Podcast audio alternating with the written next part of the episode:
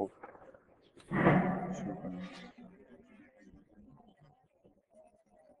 این دوره سوم یا چهارم؟ فرض می‌کنیم دوره سوم. من می‌خوام دوره رو چیز کنم. با یه خوندن آیه قرآن به مناسبتی شروع بکنم. بعد در مورد همین آیه صحبتی می‌کنم و در مورد اینکه جلسات قرار در مورد چی باشم حرف می‌زنم رفت داره به همین. فکر کنم این آیه رو خیلی خوندم. دلیلش هم اینه که خیلی چیز دیگه. به هر حال آدم وقتی کتابی چیزی می‌خونه حالا مخصوصا یه اثر جمعه هنری داشته باشه یه جاییشو خیلی خوشش میاد. دلایلی ممکنه خیلی دوست داشته باشه شاید هم خیلی نشه آدم در مورد یه چیزی که خیلی دوست داره صحبت بکنه مثلا معنیشو خوب معنی بکنه. من سعی می‌کنم که این آیه رو بخونم و بگم که چرا نظر من خیلی آیه جالبیه. چندین بار تا حالا توی قسمت های مختلف ارجاع به این دارم. یه آیه توی سوره نمل جایی که طبق اون داستانی که تو سوره نمل هست سلیمان به هدهد میگه که یه نامه ای رو ببره برای ملکه سبا. اولین جاییه که یه چیزی از ملکه سبا داریم میشنویم. نامه رو پیدا کرده و این عبارت رو میگه. میگه قالت انی قالت یا ایها الملع انی القی الیه کتاب کریم انه من سلیمان و انه بسم الله الرحمن الرحیم. اون جاییه که توی قرآن تو متن یه بار بسم الله الرحمن الرحیم اومد. حالا چرا این آیه جالبه یه دلیلش برای خاطر اینه که اون بحثی که من توی آخرای دور اول بحثای زیبایی شناسی قرآن یه چیزایی مطرح کردم یادتون باشه یه حرفی زدیم در مورد اینکه اصولا حتی بعضی تعریف و ملاک ادبی بودن یه اثر رو میگن که باید یه جوری آشنایی زدایی بکنه. باید یه جوری از قواعد از قواعد نرم زبان همه با باش صحبت می‌کنیم انحراف پیدا بکنه تا یه اثر ادبی در واقع حساب بشه. من اینو واقعا دارم میگم خیلی منصفانه که اگه من بخوام یه روزی یه جایی مثلا چیزی بنویسم و بگم که آشنایی زدایی کردن یعنی چی این مثال های کلاسیکی وجود داره. شما توی کتاب مثلا نگاه کنید مثلا این مثال کلاسیکش ارجاع میدم به یه کتاب داستان انگلیسی که توی یه قسمتی از کتاب طرز خوابیدن یه نفر روی تخت رو دراز کشیدنش رو شرط داده بعد اینکه یه خبر بدی رو شنیده. اینکه خیلی طول می‌کشه با جزئیات زیاد میاد یه جوری نظر آدم رو جلب می‌کنه. خلاف عرفه که اینقدر در مورد مثلا اینکه جزئیات اینکه این داره میره روی تخت سرش کجا قرار می‌گیره صورتش کجا دستش چجوری قرار می‌گیره توضیح بده.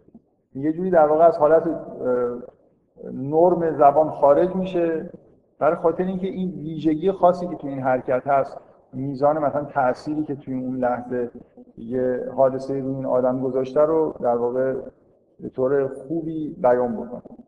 من, من واقعا میگم منصفانه یه روزی بخوام یه جایی مثال بزنم که مردم بفهمن که اصلا آشنایی زدا یعنی چی همین آیه رو براشون می‌کنم اینجا در واقع چه چیزی داره آشنایی زدایی میشه؟ این عبارت تکراری اول همه سوره ها که ما به طور عادت میگیم بسم الله الرحمن الرحیم. و دیگه اینقدر اینو گفتیم که یه جوری شاید وقتی داریم میگیم خیلی به محتواش هم دیگه آدم وقتی خیلی تکرار می‌کنه خیلی به محتواش دقت نمی‌کنه. اینکه چرا همیشه اول سوره یا اول کارهایی که می‌کنیم این عبارت رو داریم میگیم یه جوری تبدیل میشه به یه چیز فرهنگی خیلی نرمال مردم مرتب میگن چیزی که خیلی تکرار میشه. کم کم از اون محتوای واقعی خودش دور میشه. شاید دیگه خیلی تاثیر نمی‌ذاره. و دقیقا آشنا میشه دیگه. ما با این واژ... عبارت بیش از اندازه آشنا هست از سنین خیلی خیلی پایین شنیدیم و دیگه خیلی شاید شاید لازم باشه که یه بار شما این یه جور دیگه ای بشنوید. چه جور دیگه ای دارید میشنوید؟ چرا چرا اینجا این مثال خیلی خوبی از آشنایی زداییه برای اینکه وقتی که شما این داستان رو دارید می‌خونید این آدمی که این نامه رو دریافت کرده اولین باری که این عبارت رو داره می‌بینه و با تعجب داره اینو میگه. آشنایی زدایی دقیقا یعنی همین دیگه. شما رو توی موقعیتی داره این داستان قرار میده که یه بار این عبارت رو غیر آشنا ببینید. اون طوری ببینید که ملکه سبا داره می‌بینه. برای اولین بار یه نامه به دستش رسیده نگاه می‌کنه بالاش به جای این که طبق معمول نوشته باشه مثلا به نام داریوش کبیر به نام مثلا شاه فلانجا نامه ها اینجوری شروع می‌کردن. یه چیز عجیبی نوشته نوشته به نام خداوند مهربان مثلا مهربان. واقعا رحمان و رحیم بخشاینده مهربان هر دو تقریبا یه معنی میده دیگه از نظر واژه. به نام یه موجودی به اسم الله که خیلی خیلی مهربان. اینو بالای یه نامه نوشتم. شما وقتی که اینو از دید ملکه سبا این نامه رو در واقع یه بار وقتی داستان دارید می‌خونید یه لحظه جای اونید دیگه. اون شگفتی که به اون دست میده به شما هم داره دست میده که این نامه ای اومده معلوم نیست کی فرستاده ولی بالاش یه همچین عبارت. این دقیقا این مثال خیلی خوب از آشنایی زداییه و فکر می‌کنم هر کسی که این داستان داره می‌خونه یه حس اینجوری بهش درس میده.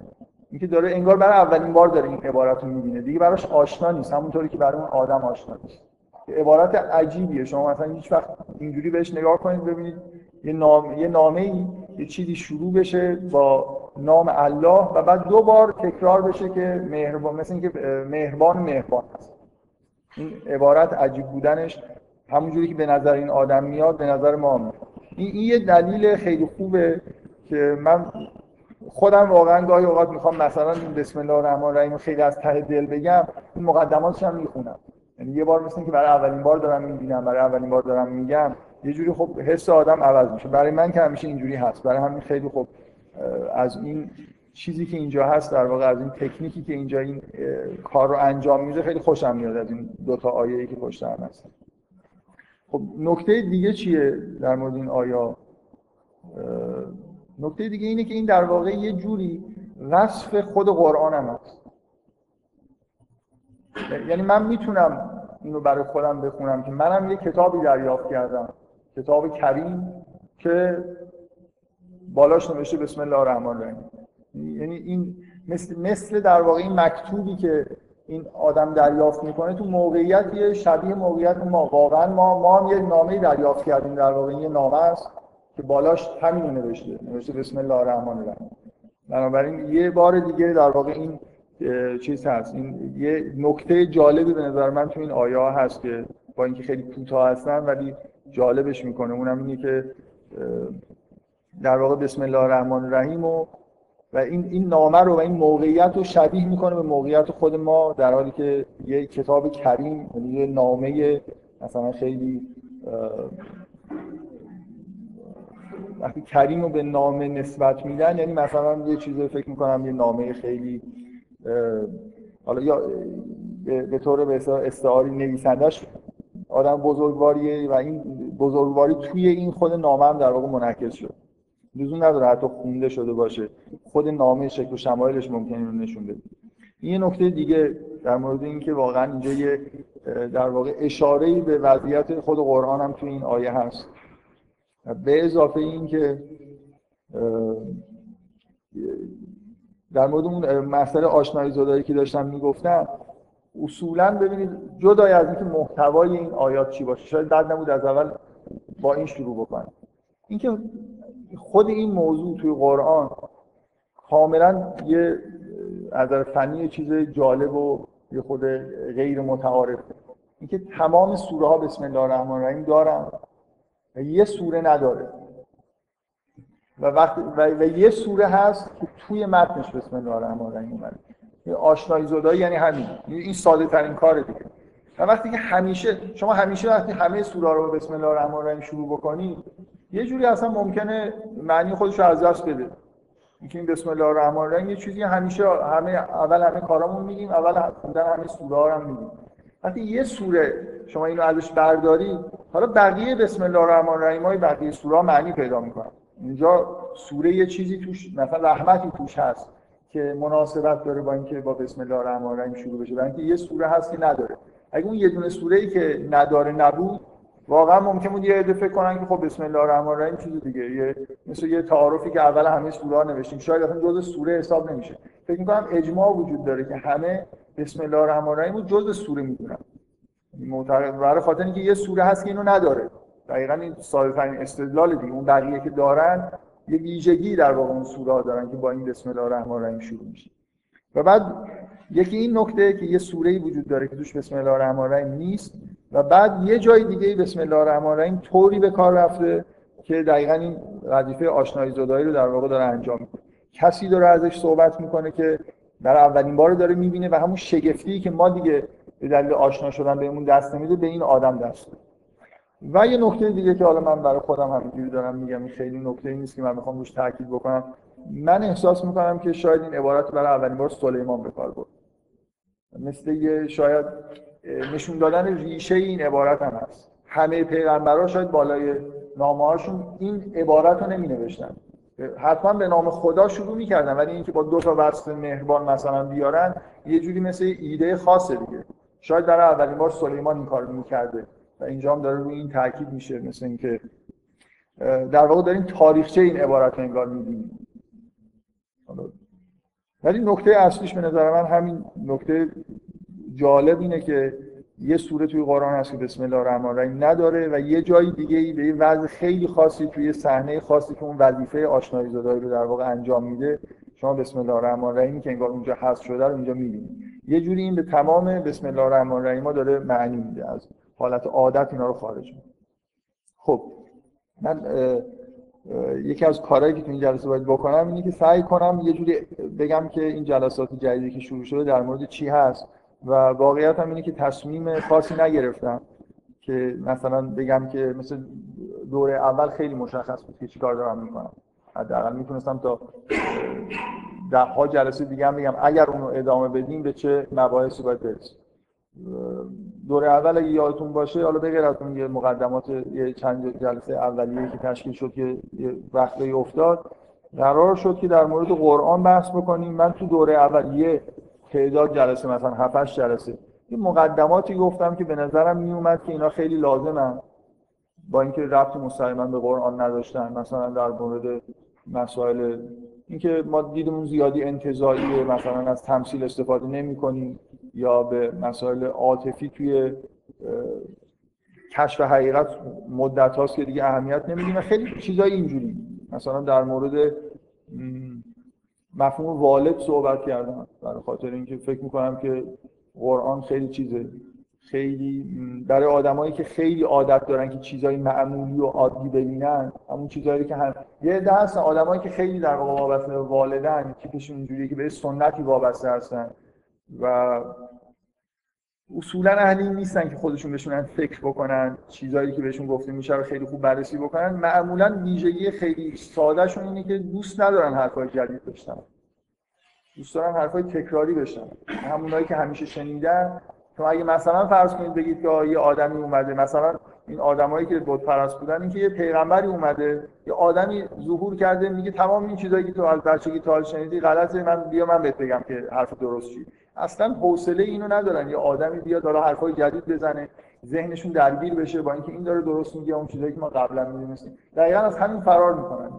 من واقعا فکر می‌کنم کسی که می‌خواد قرآن بخونه خوب بفهمه باید یه مقدار توانایی اینو داشته باشه که یه خود نوع مثلا فکر کردن خودش رو عوض بکنه. بعضی از عقایدی که داره شاید براش موقع خوندن قرآن زیر سوال بره. و خوبه که جرأت اینو داشته باشه که بررسی بکنه بعضی از عقاید خودش رو من به اون اصطلاحی که اون موقع به کار می‌بردم عقاید خودش رو بتونه به حالت تعلیق لاقل در بیاره. یعنی اگه من به یه چیزی معتقدم می‌خونم سراحتا می‌بینم تو قرآن چیز دیگه ای نوشته.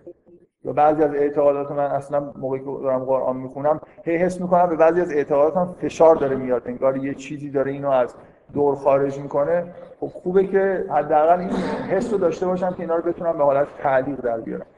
یعنی خیلی این عقایدی که چیزایی که شنیدم و تا حالا پذیرفتم بهم نچسبیده باشه. من فکر می‌کنم واقعا یکی از چیزهایی که تو قرآن هست اینه که آدما رو اینجوری بار میاره که زیاد فکر بکنن زیاد تعقل بکنن به چیزهایی که معتقدن برسن. من باز یه چیزی تاکید می‌کنم. با فرض اینکه همه عقایدی که ما به طور موروسی بهمون تعلیم داده شده باشه 100 درصد درست باشن.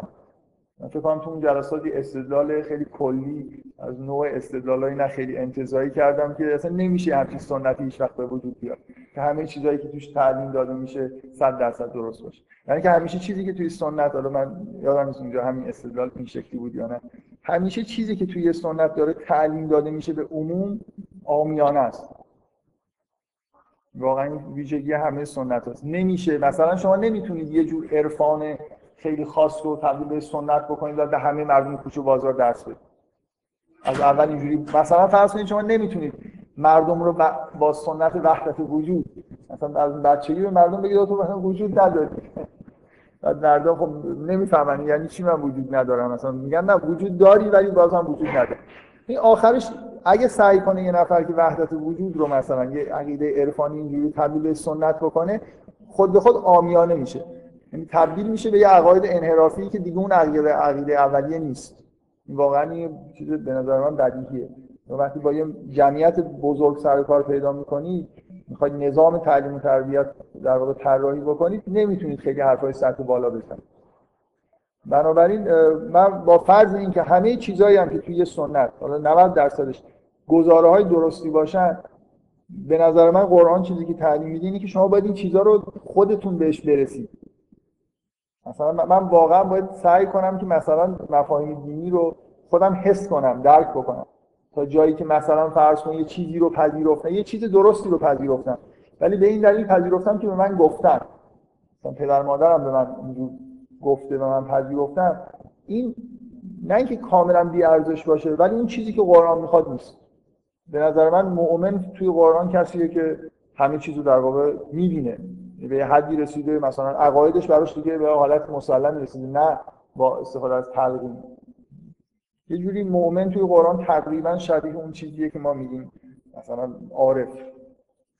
بارها اینو تاکید کردم که وقتی قرآن می‌خونید متوجه این باشید که واژه م... یا ایها الذین آمنو ممکنه خطاب به همه آدمایی باشن که دور بر پیغمبر هستن. بعضی اینجوری میگن. ولی واژه مؤمن که به کار میره یا مؤمنین که به کار میره دقت بکنید همیشه آدمای خیلی سطح بالایی هستن. که نماز خوندنشون کیفیت داره همه همش حرف از کیفیت کارهای مؤمنینه. اینجوری نیست که مثلا چون ادعای ایمان می‌کنن به زبان مثلا طرف توی قرآن هم مؤمن هست واژه مؤمن در موردش به کار خب. برای یه مقدمات اینجوری تو دوره اول گفتم بعد شروع کردیم. یه من یه طرح خیلی کلی گفتم که چجوری میشه مفاهیمی که توی علوم قرآنی به اصطلاح مطرحه در موردش صحبت کرد. من تو اون دوره اول در مورد واژگان و گرامر و یه مقدار در مورد زیبایی شناسی صحبت کردم. و همش احساسم این بود که خیلی داره تخصصی میشه. دو تا ایراد داشت. یکی اینکه هر چی که جلوتر می‌رفت خودم بیشتر مجبور می‌شدم که برم مطالعه بکنم. از حفظ نمی‌تونستم بیام اینجا بگم. که خب یه چیزایش خوب بود. یعنی از نظر من جالبه که آدم مطالعه بکنه مجبور بشه مطالعه بکنه. ولی خب برای من خیلی تو اون زمان مطلوب نبود. و بعد واقعا احساس می‌کردم که اصلا یه جوری دیگه اینقدر داره تخصصی میشه. خیلی جمعیتی که اینجا میان دنبال این نبودن و مثل اینکه من دارم یه چیزی رو که خودم دوست دارم و برای کنجکاوی منو به سمت اون می‌کشم دارم به همه تحمیل می‌کنم. مثلا یه سوالای مطرح می‌کنم که شما شاید تا حالا نشنیدید در خودم جواب مثلا خب همه هم ممکن بگید آره جواب این سوال همین هست ولی سوالای شما یه چیزای دیگه است. خب این دور اول خلاصه اگه یادتون باشه با یه جلسه که در مورد داستان یوسف بود تموم کردیم که جزء بحثایی بود که در مورد زیبایی شناسی داشتیم می‌کردیم. مثلا در مورد زیبایی شناسی داستانهای قرآن اون من به عنوان مثال گفتم. ولی بعد دور دوم همون مثال تبدیل شد به یه دوره جدید. فکر کنم 13 14 جلسه طول کشید که همون داستان یوسف با جزئیات زیاد گفتیم که اینم باز چیز بود. من یه دلیلش بود که من خودم خیلی دوست داشتم یه جایی اینو بگم و یکی همین که خیلی در مورد اون جلسه آخر فیدبک مثبتی به من رسید. همه می‌گفتن که بهترین جلسه بود و خیلی خوششون اومده بود. من خب داستان دوست دارم مردم در مورد داستان صحبت کنیم فکر کنم دوره دوم من زیاد این احساس نرسیدم که مثلا جمع دیگه علاقه نداره مثلا بقیه داستان رو بشنه داستان خاصیت داره دیگه. شروع بشه تا یه جایی که تا نقطه عطف اول رو یه نفر گوش میده دیگه تا آخرش میره دیگه خود به خود. مگر اینکه داستان داستان خیلی چیزی باشه. داستان بد نوشته شده باشه. در حالی جذابیت های ویژه توی داستان. خب حالا اونم تموم شد. مثلا اونو می‌شد یه جوری چسبون بگیم که اون بحث زیبایی شناسی رو داریم تموم ادامه میدیم ولی خب واقعا اینجوری نبوده بحث مستقیم. حالا این دفعه من دیشب ایمیل زدم. خیلی طرح چیزی ندارم. طرح مثلا طولانی ندارم که بخوام بگم مثلا می‌خوام ده جلسه 15 جلسه در مورد یه چیزی صحبت بکنم. یه چیزایی تو ذهنم هست. قبلا یه یادداشتی داشتم حالا الانم نشستم فکر کردم. چیزایی تو ذهنم هست فقط همینجور می‌خوام یه اشاره‌ای بکنم که یکیش یه وسوسه خیلی قدیمیه باز مثل همون گفتن حرف زدن در مورد داستان یوسف. من فکر می‌کنم خیلی خوبه که آدما در مورد آیه‌هایی که دوست دارن بیان صحبت بکنن. آیه‌هایی که دوست دارن. نه که مثلا مفاهیم فلسفی عمیقی در موردش مثلا فرض کنید آیه که روی من اثر خاصی می‌ذاره سعی کنم بیام خیلی تلاش مذبوحانه ممکنه باشه برای همینم تا حالا این کارو من نکردم. ولی فکر می‌کنم اگه مثلا یه سنتی بود واقعا اینجوری تصور کنید که از اولی که 1400 سال قبل قرآن اومده بود یه سنت می‌شد که آدمایی که باسواد هستن مثلا اهل قرآنن عارفن اینا در مورد یکی دو تا چند تا آیه که خیلی دوست داشتن و خیلی احساس می‌کردن که عمیق می‌فهمن و خیلی روشون تاثیر می‌ذاره یه چیز کوتاهی مینوشتن. سعی خودشون رو می‌کردن ولو مذبوحانه سعی خودشون می‌کردن که مثلا اون مفهوم عمیقی که از این آیه می‌فهمن اون حس عمیقی که بهشون دست میده وقتی این آیه رو می‌خونن بیان بکنن. فکر می‌کنم خیلی سنت خوبی می‌شد. ممکن بود تو این سنت کم کم یه راههای خوبی برای حرف زدن در مورد این احساسایی که به آدم موقع قرآن خوندن دست میده پیدا بشه. به جای اینکه فقط بیایم در مورد چیزای ظاهری که میشه راحت صحبت کرد صحبت بکنیم. اینکه به هر حال همچین وسوسه‌ای تو ذهن من هست. من الان این جلسه رو با یه آیه شروع کردم که اولا بسم الله الرحمن الرحیم داشت. بعدم اینکه من واقعا حال جدای همه این حرفایی که زدم مثلا آیه رو دوست دارم. این همینجوری گاهی برای خودم می‌خونم.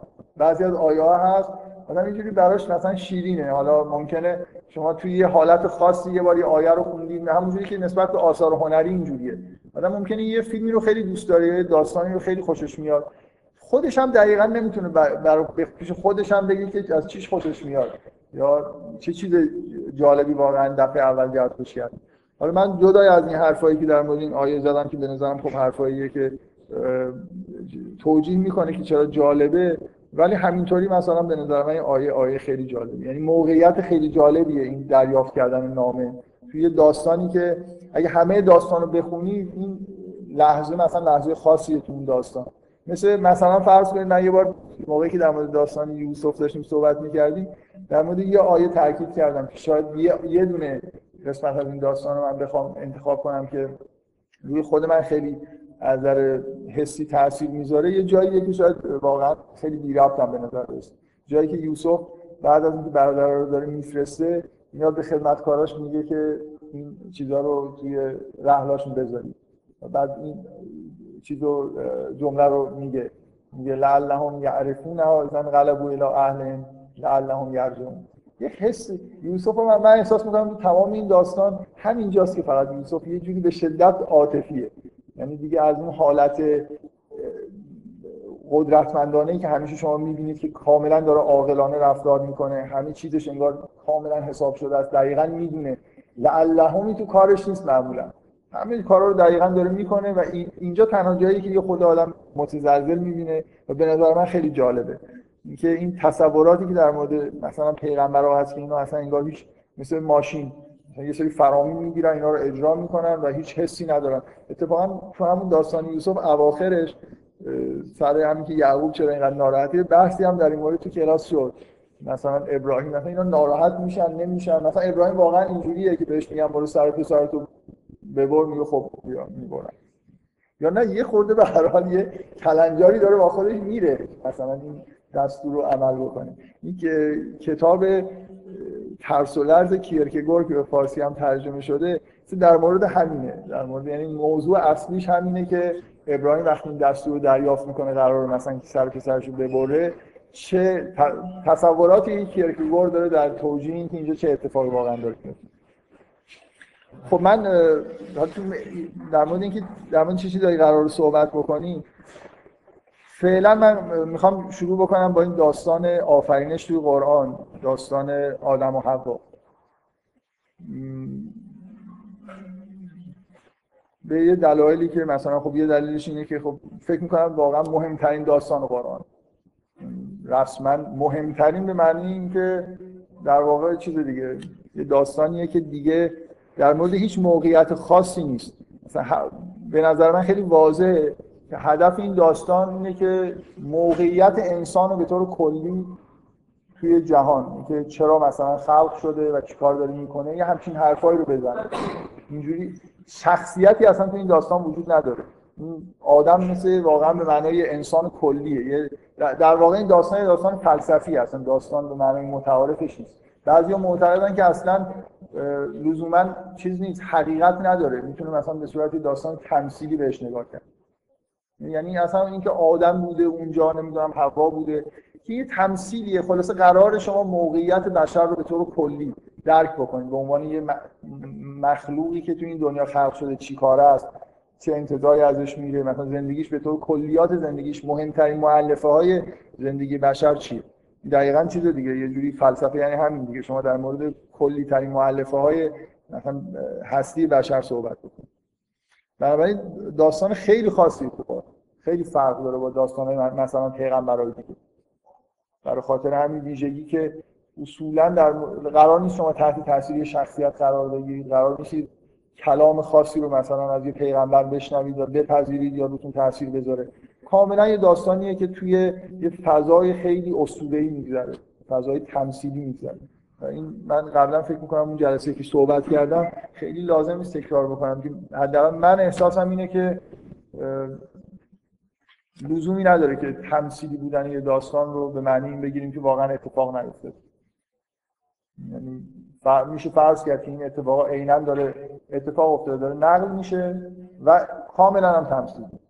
کلمه به کلمش تمثیل هم توش هست. برای اینکه در واقع طبق همون چیزایی که من یه روز خیلی مختصر و مفید و سریع تا حد ممکن گفتم که خیلی گیر ندید بهش که مثلا وارد ارجاع دادم که مثلا دیگران این حرفا رو زدن.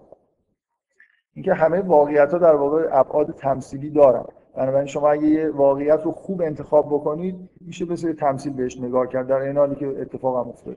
اینکه ما یه جوری دو تا دنیا ببینیم. یه دنیای واقعیت ها و یه دنیای تم... دنیای مثلا مسل. دنیای از دنیایی که تمثیلات توش اتفاق میفته اصلا همچین جدایی به نظر میاد وجود نداره. من داستان آفرینش رو به دلیلی که باز فکر می‌کنم مقدمه خوبی برای اینکه بشه بحثایی رو مطرح کرد. حالا فعلا می‌خوام در موردش صحبت بکنم. اصلا انتظار نداشته باشید که خیلی عمیق و خیلی واقعا من فکر می‌کنم اگه یه نفر ادعا بکنه که داستان آفرینش تو قرآن خیلی خوب فهمیده در همه چیز رو فهمیده دیگه.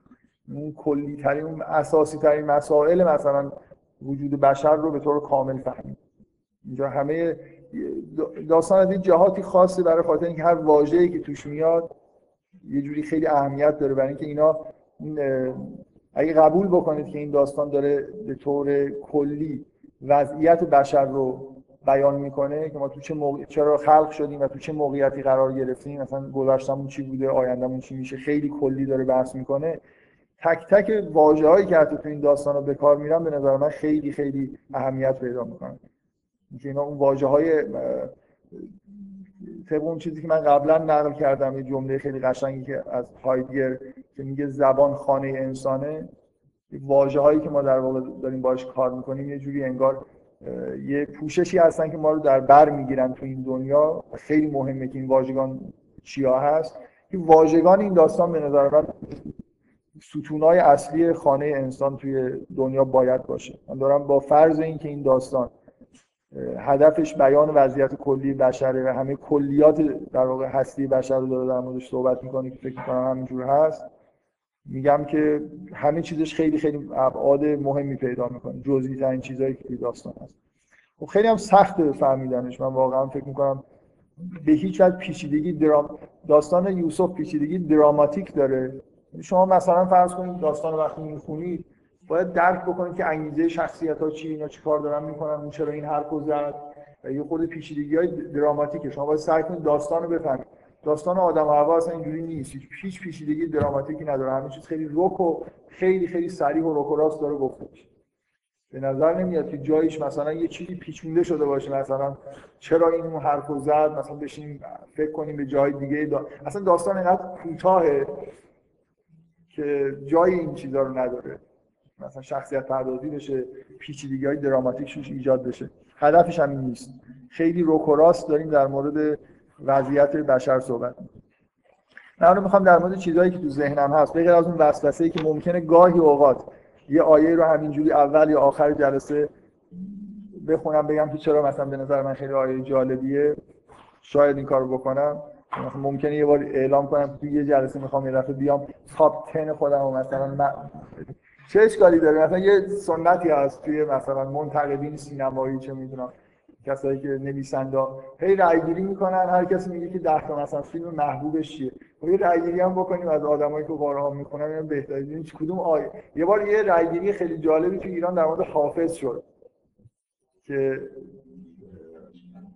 کدوم غزل بهترین غزل حافظ بود. فکر می‌کنم این غزلی که آخرش چیز الان شروعش یادم نیست. این که میگه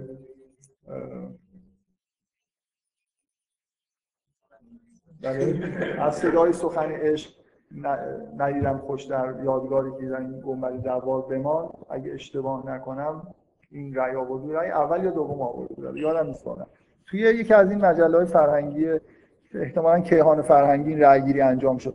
خب میشه در مورد سوره آیام چیز نداره. فکر نکنم حرمتی داشته باشه که آدم در مورد علاقه یه, یه حسی وجود داره از این احساس آمیانه. که مثلا از یه نفر بپرسه کدوم آیه قرآن خوشت میاد از همه‌شون خوشم میاد. حالا اصلا طرف قرآن هم نخونده ولی از هر کی بپرسی همینو میگی دیگه. اصلا فرق نداره همه آیه ها عین همه. واقعا اینجوری نیست.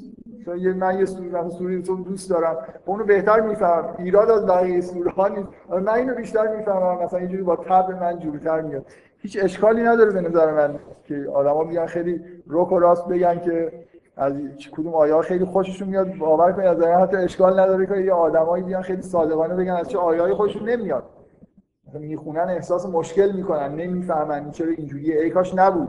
مثلا خیلی از آدما ممکن دارن قرآن می‌خونن میگن ای کاش این آیه نبود. مثلا بعضیا تو این کلاس میگن که ای کاش اون آیه که مربوط به چیز سوره نساء هست که فلی از نمیام یضربن میگم ضربون اون نبود راحت تر بودن. مثلا هر دفعه دارن اونو می‌خونن به اونجا می‌رسن مثلا فکر می‌کنن چرا این آیه اینجا هست؟ بعد سعی می‌کنن اینجوری رد بشن دیگه سوره هم همینجوری. من فکر کنم هر کسی که من مثلا فرض کنید آدمی که داره قرآن می‌خونه خب یه سوره می‌رسه احتمال خود تندتر می‌خونه خیلی خوب نمی‌فهمه. هیچ وقت نشده که یه جایش یه احساس خاصی بهش دست بده و به یه جایی می‌رسه خیلی ممکنه خوشش بیاد. مثلا یه سوره‌ای که خیلی دوست داره قبلا خیلی خونده از یه جا مثلا من برادرم خیلی آدم چیزیه از این جهت آدم روکوراست چون اصلا خیلی اونجور مذهبی کلاسیک هم نیست آدم کار هنری هم می‌کنه.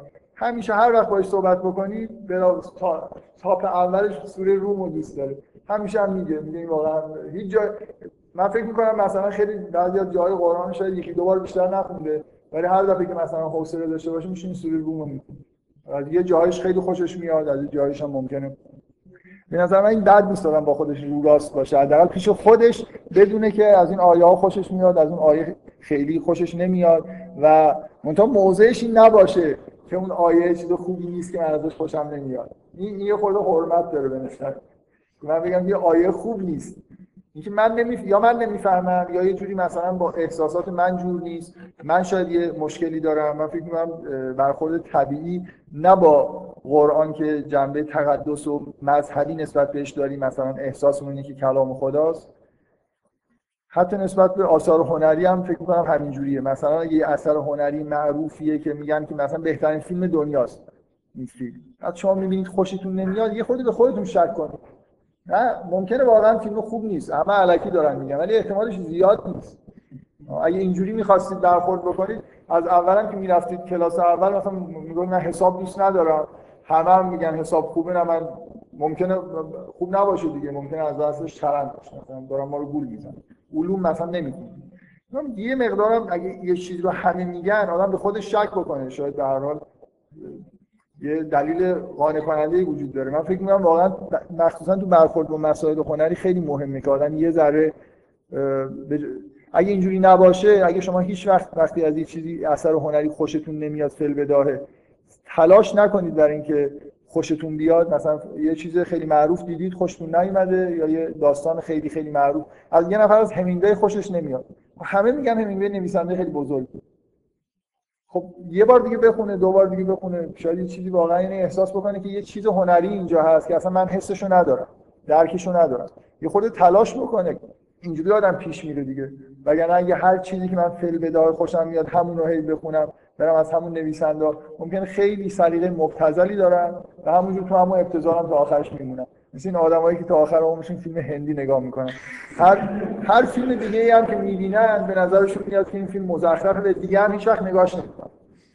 فقط خب تا آخر عمرم یه بار فیلم هندی فکر کنم چیز دیگه سهل الهضم ترین از هر نظر نظر عاطفی مثلا در پایین ترین سطح قرار داره و همه می‌تونن یه جوری باش ارتباط برقرار کنن. به فکر می‌کنم خوبه که آدم اگه واقعا یه جایی هست که تو قرآن یه گیری می‌بینه یعنی احساس می‌کنه که اینو خوب نمی‌فهمه یا اصلا می‌خونه ناراحت کننده است براش این هم به حالت تعلیق در بیاره. یعنی از ذهنش پاک نکنه بگه خب آره من با این آیه مشکل دارم. گاهی بشینه بهش فکر کنه بره یه تفسیری نگاه کنه شاید چیزی خیلی بد داره می‌فهمه. و اینجوری فکر کنم آدم بیشتر پیش میره. حالا به من فعلا تصمیم قطعی که دارم اینه که یه خورده در مورد این داستان آفرینش صحبت بکنم. بعد الان فکرم اینه که یه جوری بعدش در مورد حج صحبت بکنم. قبل دفعه قبلی که من رفتم حج یه نفر ایمیل زد از این اومدم که یه جلسه در مورد حج صحبت کنم. اون موقع واقعا ایدم این بود که یه جلسه صحبت کنم. ولی الان اگه بخوام صحبت کنم یه جلسه بیشتر میشه. چون این یکی خیلی با اون فرق داشت. چند روز طول کشید. یکی چند ساعت طول کشید. این خود پیچیده است. اگه دفعه قبل صحبت می‌کردم با یه ایده تقریبا شبیه مثلا همون ایده هایی که توی همون کارهای اعمالی که توی حج و عمره هست و شاید می‌تونستم این چیزای جالبی به نظرم برسه و بگم. مگر اینکه برم مثلا کتابایی رو نگاه کنم یه چیزای استاندارد بگم. ولی الان فکر می‌کنم در مورد این کلا مراسم حج خیلی چیزای زیادی میشه گفت. خیلی بیشتر از یکی دو جلسه. این تو ذهنم هست که دوست دارم که همچین صحبتی بکنم منتها هنوز به نظرم قطعی نیست چون نمی‌دونم واقعا چقدر علاقه جمعی وجود داشته باشه که در مورد یه حکم خاص که یکی از پیچیده ترین مراسم شاید واقعا پیچیده ترین عبادتی توی اسلام مقرر شده دیگه عبادت خود هم عجیب و غریبه هم پیچیده است. سه چهار روز آدم درگیرشه و بعد کارا همه عجیب و غریبه. کارا اصلا من می‌خوام بگم بقیه عبادت همه خیلی عبادت ساده و ولی این واقعا چیز دیگه اینکه آدم کارهای انجام بده که خیلی خیلی دیگه از حالت طبیعی خارجه مثلا یه شب برید اونجا وایسید بعد نمی‌دونم از اونجا بیاید اینجا. یه مقدار زیاد این اعمال حج تمتع به اصطلاح حقوقه. شما از اینجا پا میشید میرید اینجا از سر یه ساعتی پا میشید میرید. همه پا میشن میرن اینجا. تا صبح اینجا وای میستن همشون راه میافتن میرن یه جایی. حتی من یه جایی از فیض کاشانی یه چیزی خوندم خیلی جالب بود که اونم یه جوری به نظر یه جایی مراسم به نظرش دیگه خیلی عجیب و غریب میومد یه جوری سعی کرده بود برای خودش انگار داشت با خودش صحبت می‌کرد که توجیه کنه که نه اینم خوبه. ولی واقعا انگار رفته بود و احساس کرده بود اینو دیگه مثلا دیگه خیلی خارج از حد مثلا چیزای نرمال. حالا من یه ایده ای که دارم بعد از داستان آفرینش صحبت کردن در مورد حج. یه چیزی که اگه جرأت بکنم ممکنه در مورد داستان مریم صحبت کنم ولی فکر نکنم جرأت بکنم. خیلی به نظر من یه خود صحبت کردن در مورد این سخته. و یه ایده, ایده های دیگه ای دارم غیر از این چیزهای جزئی که تو ذهنم هست که شاید اصلا این برنامه جدیدی شبیه اون برنامه که اول کار جلسات براش شروع شد. در واقع این جلسات شروع شد در اینکه یه سری بحثای مذهبی مطرح بشه مثلا یه سوالای عمومی که وجود داره در مورد مسائل مذهبی اصلا بهش سعی کنیم مثلا جواب در مورد این چیزا بحث کنیم. بعدا اینجوری شد. یکی دو جلسه دو سه جلسه اول اینقدر بد شد به نظر من. یعنی یه جوری معلوم نبود در مورد چه چیزایی اشکال وجود داره و من واقعا احساس کردم مثلا نمیشه راحت بعضی چیزا رو مطرح کرد. ولی الان احساسم یه خود رو تغییر کرده. فکر می‌کنم میشه یه جوری به یه کلیاتی مثلا جواب داد بدون اینکه لازم باشه که خیلی وارد مثلا این مسائل خاص بشه. حالا من این مقدمه رو گفتم. برای خاطر این نه برای اینکه فقط یادآوری کرده باشم که حالا چیکار کردیم یا ایده ای بدم که چیکار می‌خوایم بکنیم. اینکه من واقعا برنامه الان تو ذهنم بازه و همونطوری که یه نفر مثلا ایمیل می‌زنه میگه در مورد حج دوست داره که یه چیزی بشنوه من انتظار دارم اگه کسی ایده خاصی داره در مورد مسائلی که قرآن یا کلا مسائل دینی پیشنهاد بکنه. شاید یه دفعه یه پیشنهاد خیلی خوب اومد. همه هم مثلا ابراز علاقه کردن و در مورد یه چیز دیگه بحث کردن. من فعلا این ایدهایی که خودم تو ذهنم بود و سعی کردم خب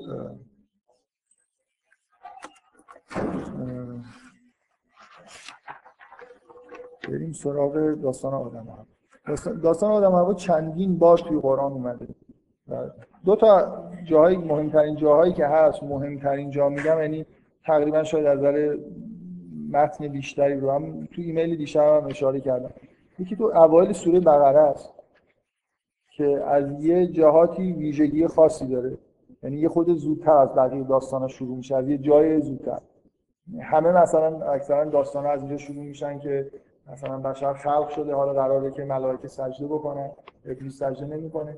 ولی اینجا یه دیالوگی فقط همینجاست یه دیالوگی بین خدا و ملائکه هست. که خدا اعلام می‌کنه که می‌خواد بشر رو خلق بکنه ملائکه یه چیزی میگن. احتمالاً همتون باید داستان شنیده باشید. من بعید می‌دونم یه نفر توی محیط اسلامی بزرگ شده باشه و این متن رو یه بار نشنیده باشه. و, این یه ویژگی داره در واقع. این داستان اینجوری که توی سوره بقره اومده که شاید طولانی ترین ورژن این داستان هم هست اصلا یه قسمت هایی داره که تو داستانه دیگه نیست.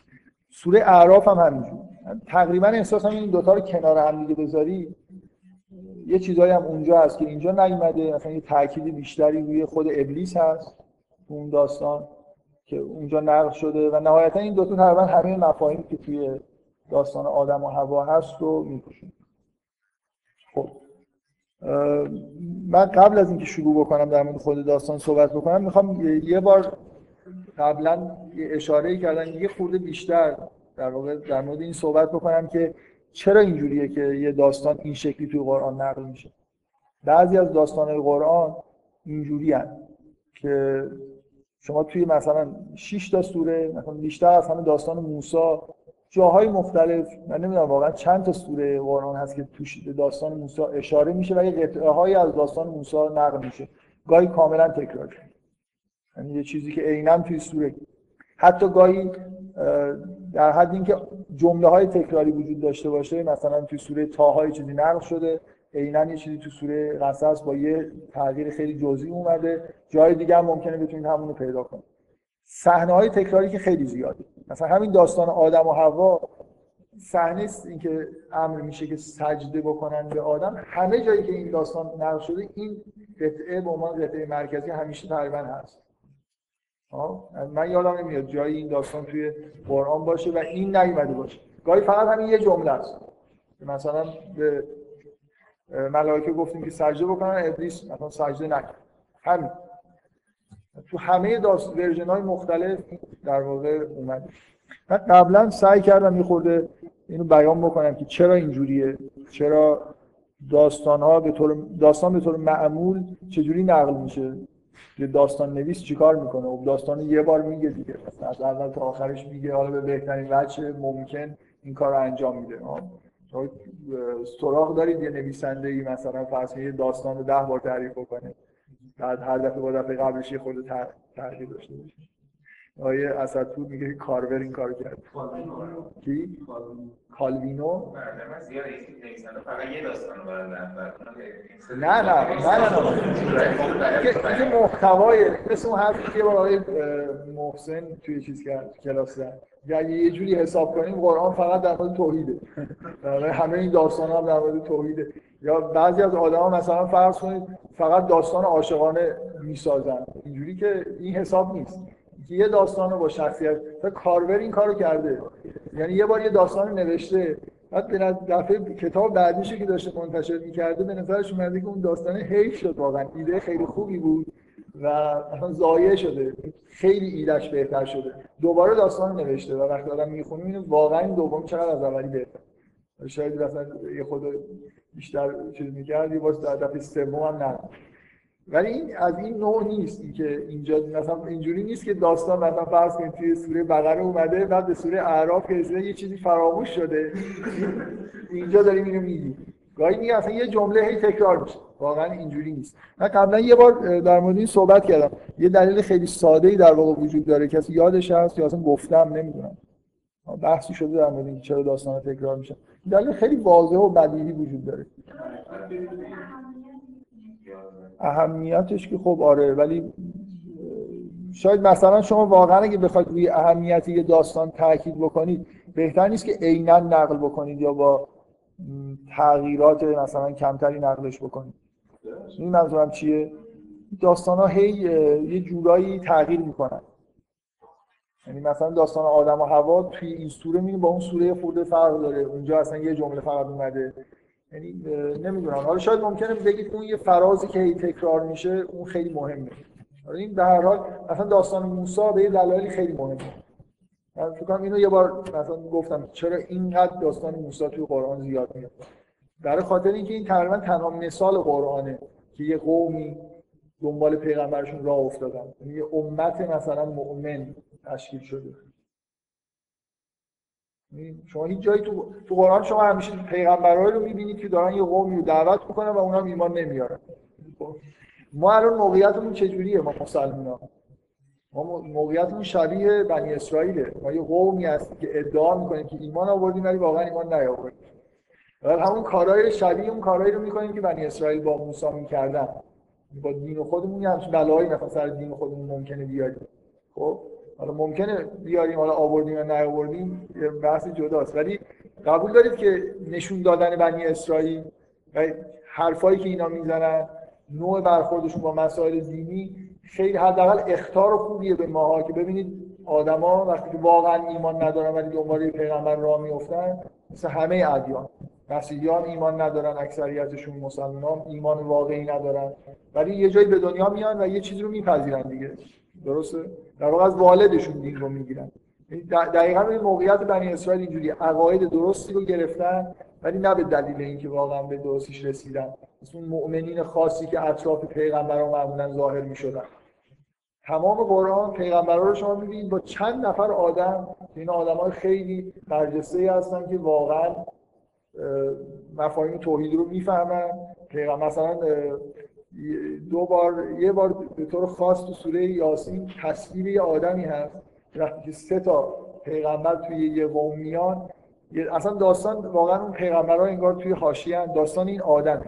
یه آدمی دوان دوان از راه دوری میاد و مثلا خارج از شهر تو حومه شهر زندگی می‌کنه.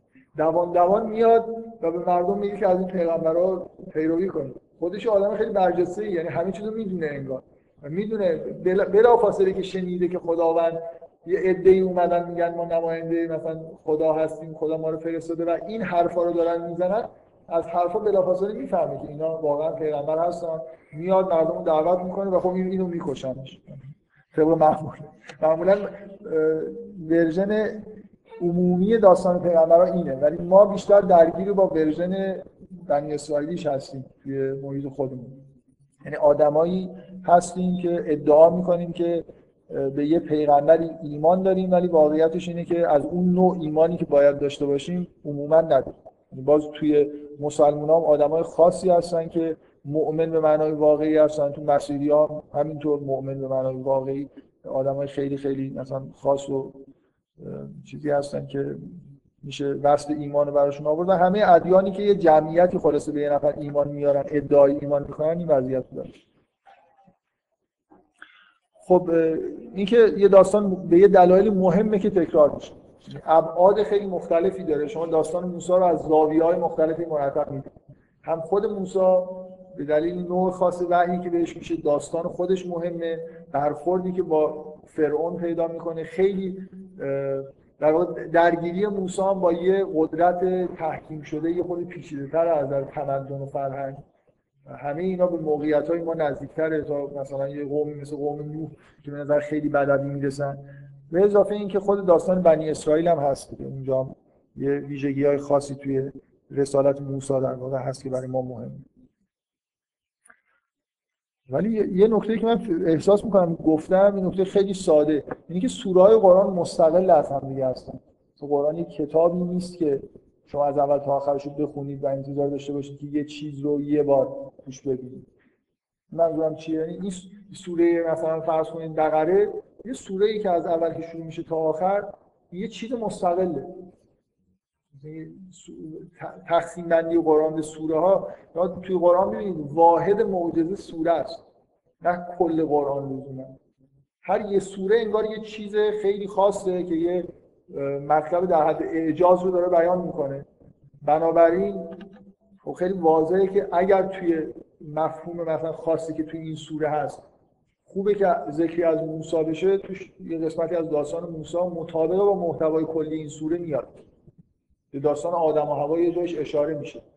ممکنه جای این, این که اگه یه نفر بگه که این خلاف مثلا بلاغته که در مورد یه داستان چند بار صحبت بشه این عین اینه که یه نفر بره مثلا نظریات حافظ رو بخونه بگی بابا این تشبیه مثلا گل و بلبل که اونجا هم گفته بود اینجا هم دوباره گفته اونجا هم گفته. یه یه تشبیه ممکنه 50 بار توی شعر غزلای مختلف حافظ اومده باشه. این اصلا هیچ ربطی نداره. یه تشبیه خوبیه و یه چیزی رو داره باش بیان می‌کنه و مثلا هر جایی که می‌رسه به این از این استفاده. اینکه داستان آدم و هوا یه مفهوم کلی داره و بعضی جاها از من می‌خوام به این اشاره بکنم که باز یه سوره هم اینجوری نگاه نکنید که قراری به شما یه سری اطلاعات و مثلا یه سری گزارها منتقل بکنید. یه معمولا در واقع فهمیدن یه سوره اینه که یه حس کلی قرار بهتون دست بده. هر سوره مثلا یه حال و هوایی داره شما رو وارد یه فضای خاصی می‌کنه. اگه خوبه که با حسی که توی با اون محتوای کلی سوره هماهنگی داره که یه اشاره به داستان خلقت آدم بشه داستان خیلی مهمیه. خب داستان بهش اشاره اینجا بهش اشاره میشه. من به نظرم دلیل خیلی در واقع ساده این ماجرا اینه که سوره مستقل از همن و اصلا مسئله انتقال اینفورمیشن نیست. من بگم که این موضوع سجده کردن به آدم و یه جا که گفت دیگه لازم نیست. ما عادت کردیم که به کتاب ها مثل کتاب درسی واقعا توی یه کتاب درسی مثلا فیزیک اگه یه مطلب دو بار شما ببینید خب این چیز دیگه ایراد داره دیگه. ما عادت نداریم که مطلب دو بار بخونیم. در مناسب ترین جا یه بار به بهترین وجه میگن و کار تموم میشه.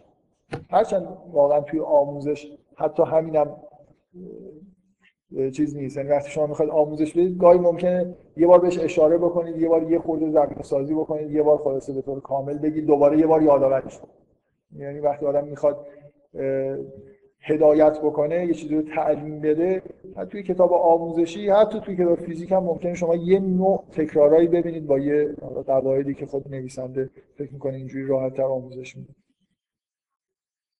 خب این یه نکته در مورد این که اصلا فراموش نکنید که سوره ها مستقل از هم معنی دارن و اینکه توی قرآن اصلا هدف در واقع انتقال اطلاعات نیست که تکراری بودن مثلا یه داستان مشکلی ایجاد بکنه. همون یه حس خوبی ممکنه مثلا لحظه وحی شدن به موسی خیلی توی قرآن تکرار میشه. یه لحظه خاصی مثلا هیچ مشابهی در بقیه پیغمبران نداره. و همینه و خیلی جالب هم هست در یه گاهی مثلا شما در ابتدای یه سوره می‌بینید که یه آیه همین لحظه وحی رو فقط یادآوری می‌کنه بعد مثلا سوره شروع میشه.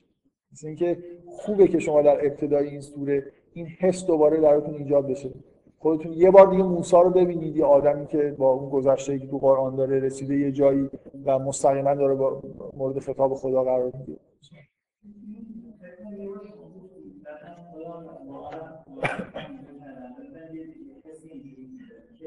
جزئی که قرآن اگه بخوام قرآن رو اجزای تصمیم بکنیم خب احتمالا اون جزئی باشه صورت یعنی جایی اگر یه جزء مستقل واقع باشه قرآن خودشون ازش بشیم باید صورت باشه آیه نه ولی این مسئله پیوستگی اجزای صورت به هم من خودم شخصا خیلی نتونستم خیلی متفاوت نگاه اصلا خوب شد گفتید ببخشید. من یکی از چیزهایی که قبلا هم گفته بودم الان یادم رفت اینه که اگه بازم جرأت بکنم اینه که یه سوره رو بردارم سوره که خیلی آشفته به نظر می‌رسه سعی کنم مثلا بگم که چرا.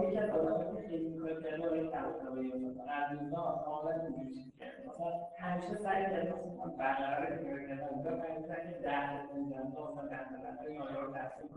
حالا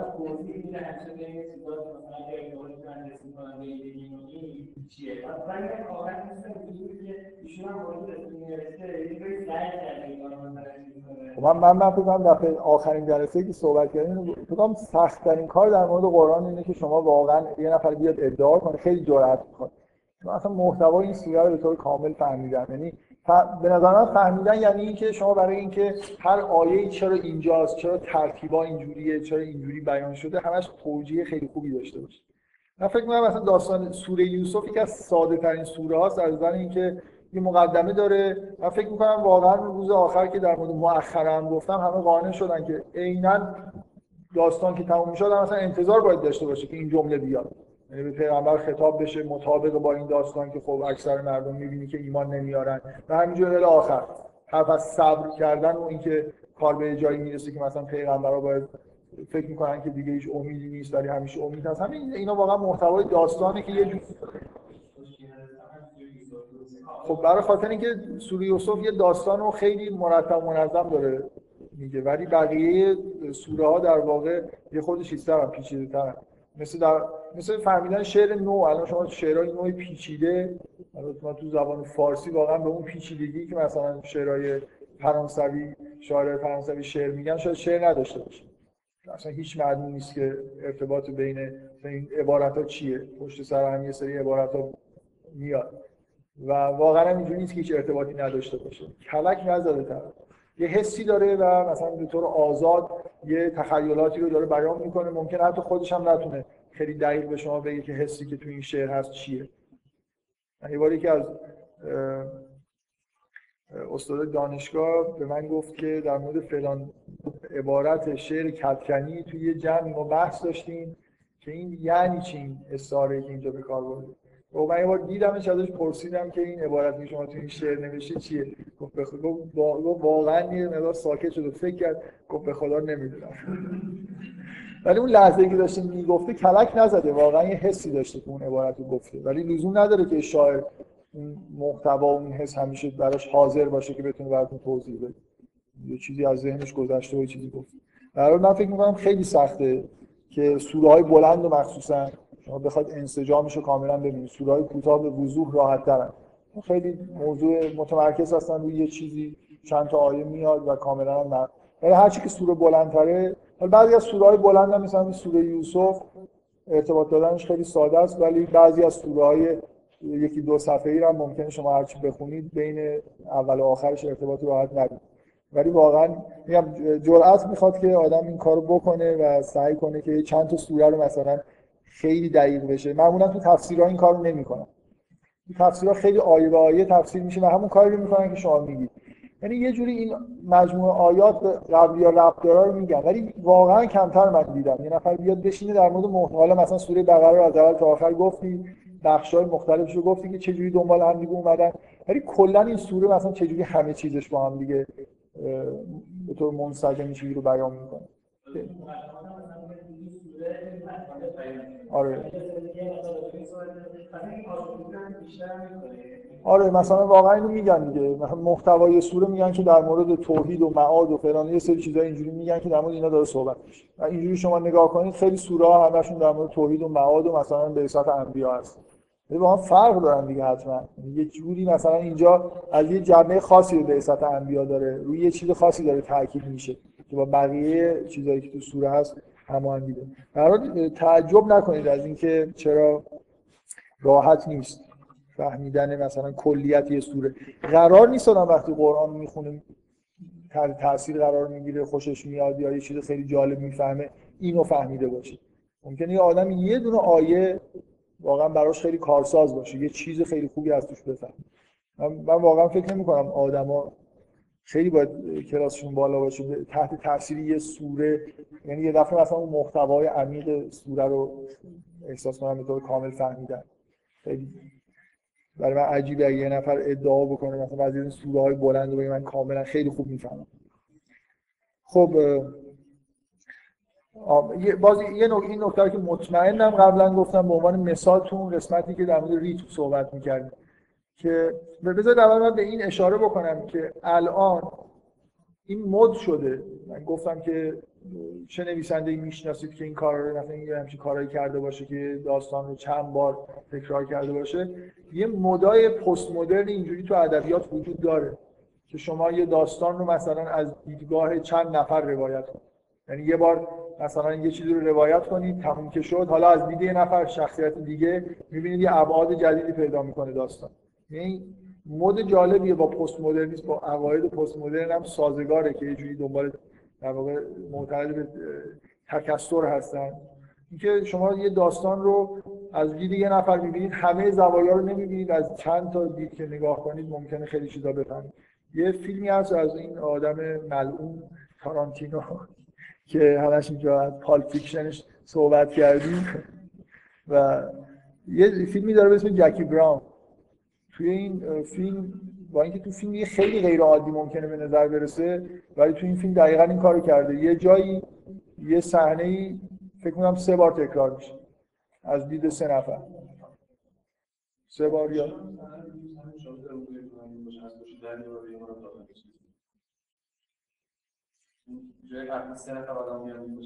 خب. از پشت در هم دیالوگا رو تکرار می‌کنن آه اون خیلی مهم نیست. خیلی چیزه برای خاطر اینکه آره، اون واقعا اینجوری نیست. ولی اینجا واقعا توی فیلم جکی براون یه صحنه رو سه بار فیلم برداری کردن از یه بار از دید مثلا اون کسی که اونجا منتظر وایستاده یه کسی که داره میاد محل ملاقات و یه نفر دیگه. فکر سه بار کامل نشون میده. و شما هر دفعه چیزایی می‌بینید دفعه قبل نمی‌بینید. اصلا حس هر دو تا آدم مثلا اینجا جالبه. دو تا آدم اصلی فیلم.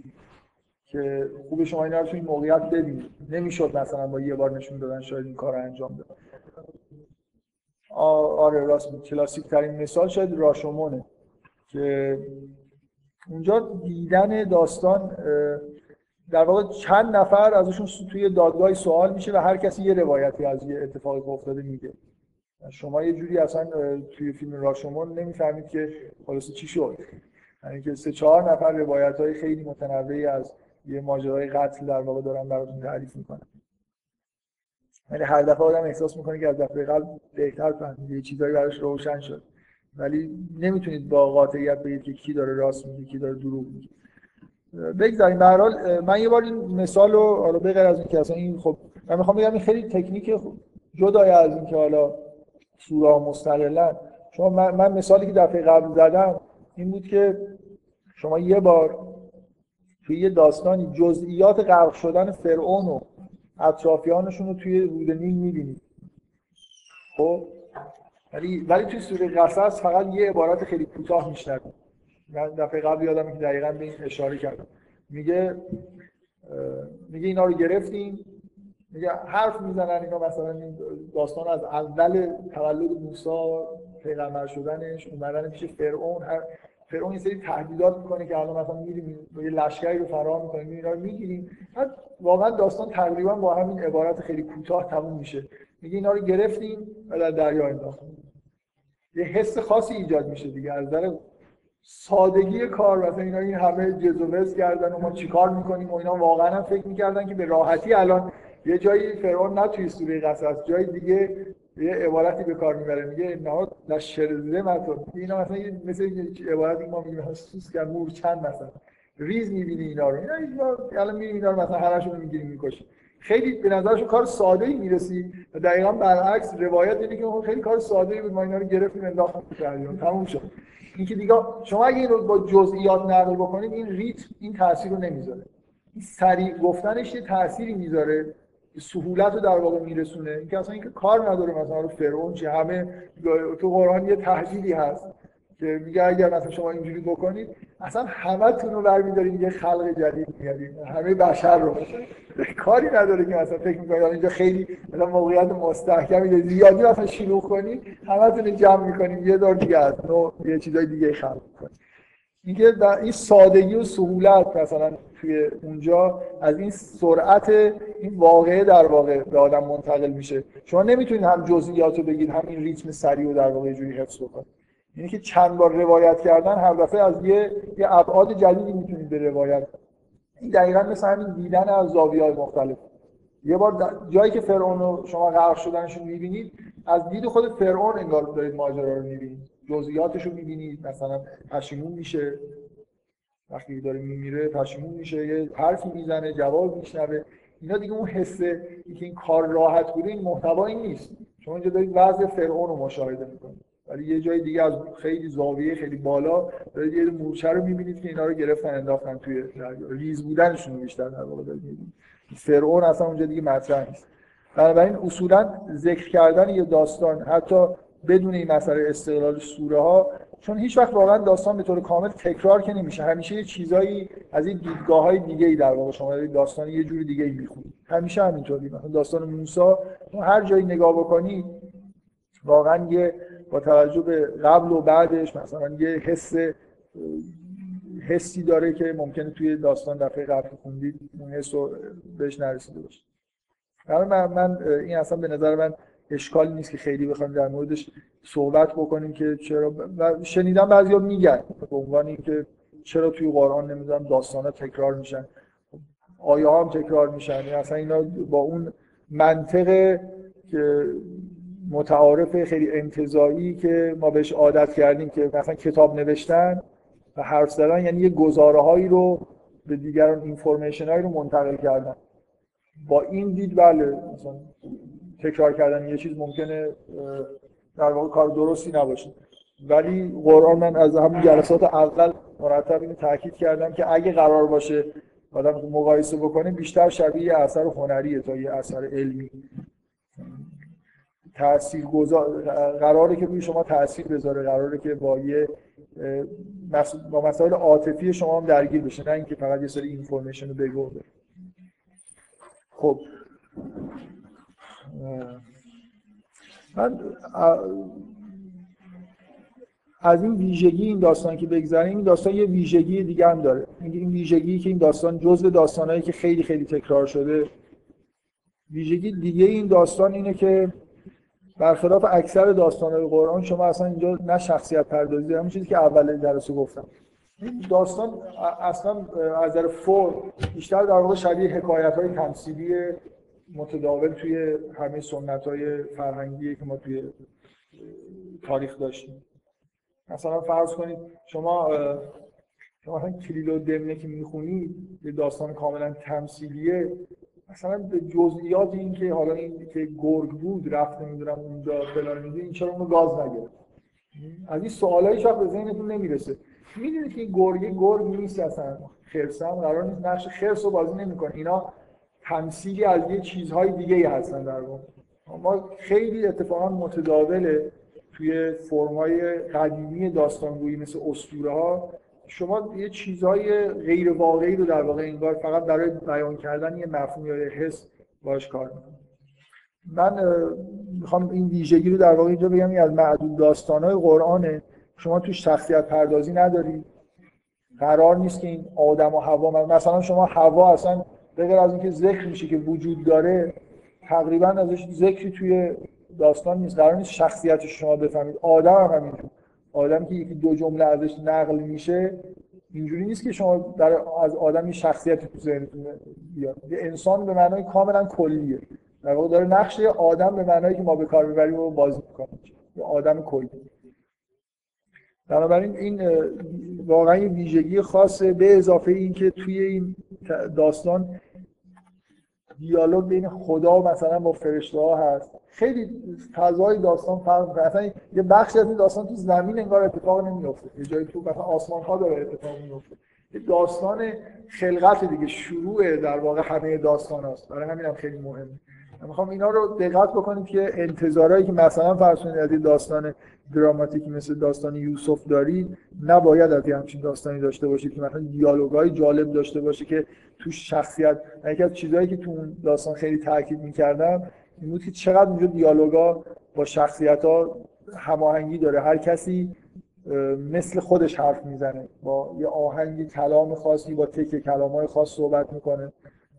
اونا زیاد قسم می‌خورن. یوسف همیشه یه جور خاص قاطعانه حرف می‌زنه. زنای مثلا مصر یه مرتب یه واژه‌ای رو تکرار می‌کنن. اینجا اصلا اینطوری نیست. یعنی قرار نیست اون دیالوگا شخصیتی رو نشون بدن. خیلی دقیقا به معنای واقعی کلمه داستان فلسفی تمثیلیه. شبیه داستان تمثیلی اصلا من رو این بحث نمی‌کنم که این اتفاق افتاده نه افتاده واقعا هیچ نتیجه ای نداره که بیایم روی این بحث بکنیم که اینا مثلا این دیالوگ بین خدا و ملائکه مثلا اتفاق افتاده. و بعد نمی‌دونم واقعا مثلا این امر به سجده امری بوده اتفاق افتاده یا اینا تمثیل یه با... فرقی نمی‌کنه واقعا. شما, شما باید اون بچه تمثیلی رو برای خاطر اینکه دیگه اینجا اون بدنه اصلی داستان اصلا انگار وجود نداره. همون مفهوم کلی که منتقل میشه مفهوم اصلی. من شخصا به عنوانم یه جمله بگم. من به نظر من از توی خود قرآن یه نفر بخواد بدون اینکه به مثلا بحث های فلسفی بکنه امکان وقوع اینا رو در نظر بگیره از ادبیات و قرآن به نظر میاد که داره در مورد واقعیت صحبت نشانه ای توی خود داستان نیست که این یه تمثیله که اتفاق نیفتاده. مثل یه واقعیت خب ماورای کره زمینه که یه جوری اتفاقی ما نمی‌تونیم در مورد اینکه خدا چجوری با ملائکه صحبت می‌کنه چرا این حرفو می‌زنه اصلا این سوال جواب چجوری اتفاق میفته خب آدم قبل از اینکه بیاد به کره زمین مثلا یه بحثی یه عده می‌کنن که این جنت چی بوده؟ مثلا بهشت الان مگه وجود داره؟ یه بحث این خیلی بحث معروفیه در مورد داستان آدم و هوا. آدم و هوا رو کجا خدا گذاشتن؟ اون بهشت موعود گذاشت.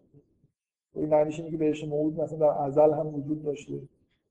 به نظر میاد که بهشت بعدا ایجاد میشه. یه عقایدی که ما مثلا از خود قرآن هم اینجور میشه برداشت کرد. واقعا من نمی‌فهمم چه ربطی به محتوای این داستان داره. ما بفهمیم که مثلا آقای طالقانی نظرش اینه که یه باغیه در خود کره زمین. مثلا چیز برای طبیعی اینجا نیست. آدم هوا خلق شدن از اول هم توی زمینن و هیچ اشکالی هم وجود نداره که حرف از این میشه که میگه حبوط کنید به سمت زمین. معنیش نیست که قبلا تو زمین نبودن برای خاطر اینکه این واژه حبوط رو تو جای دیگه قرآن هم شما می‌بینید. مثلا به قوم بنی اسرائیل میگه اهبتون مصر به این شهر حبوط کنید. هر جوری پایین رفتن می‌تونه حبوط باشه. لازم نیست از آسمون افتاده باشن آقای طالقانی نظرش اینه که جنت توی زمین بود. واقعا من, من تا جایی که من از اول دارم مقدمه رو میگم. تا جایی که بشه این بحثا رو نمی‌کنم. فقط در مورد محتوای کلی که این داستان قرار به ما منتقل بکنه صحبت می‌کنم.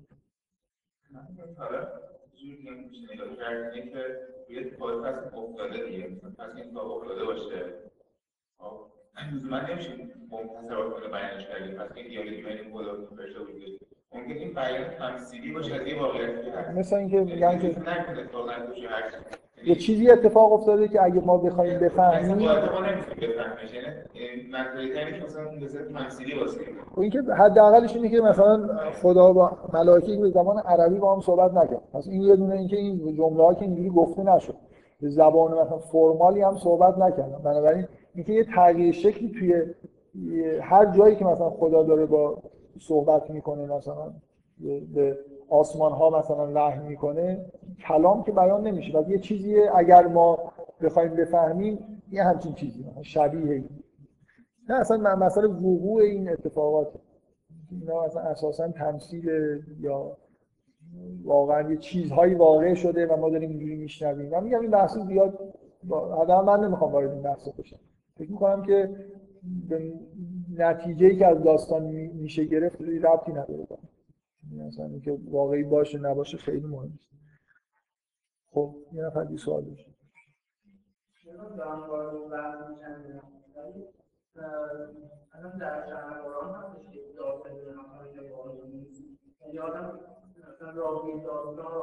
خب توی قرآن توی قرآن حرف از اینه که میگه مثلا مسئله دو نفر رو براتون میگه لزوم نداره وقتی داره مثل میگه حالا دو نفر واقعی باشن. نیست؟ مثلا توی سوره کهف سراحتا یه داستانی در مورد یه باغ هست. که یه نفر توشه و مغرور شده. لزوما اون داستان واقعی نیست. یه مثالی براتون می‌زنیم. مثل اینکه بگیم دو تا مرد رو فرض کنید حالا اینجوری. اشکالی نداره. بازم نتیجه نمیشه که اون داستان اتفاق نیفتاده. ولی میگم که حالا از خود اینکه حقایق به طور تمثیلی بیان بشن یعنی خیلی من میگم اصلا من به نظر من نظر خودم رو گفتم. به نظر من یه دقیقا همینجوری که الان آقای ناظرزاده گفت. اتفاقای افتاده. و این یه بیانیه که ما اون اتفاقا رو می‌فهمیم.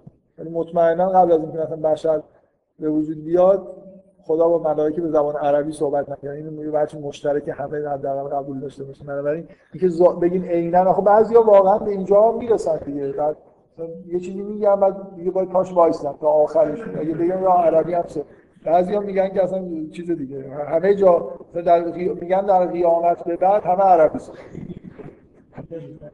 کسی حرف می‌زنه خب. اینکه این این که موجود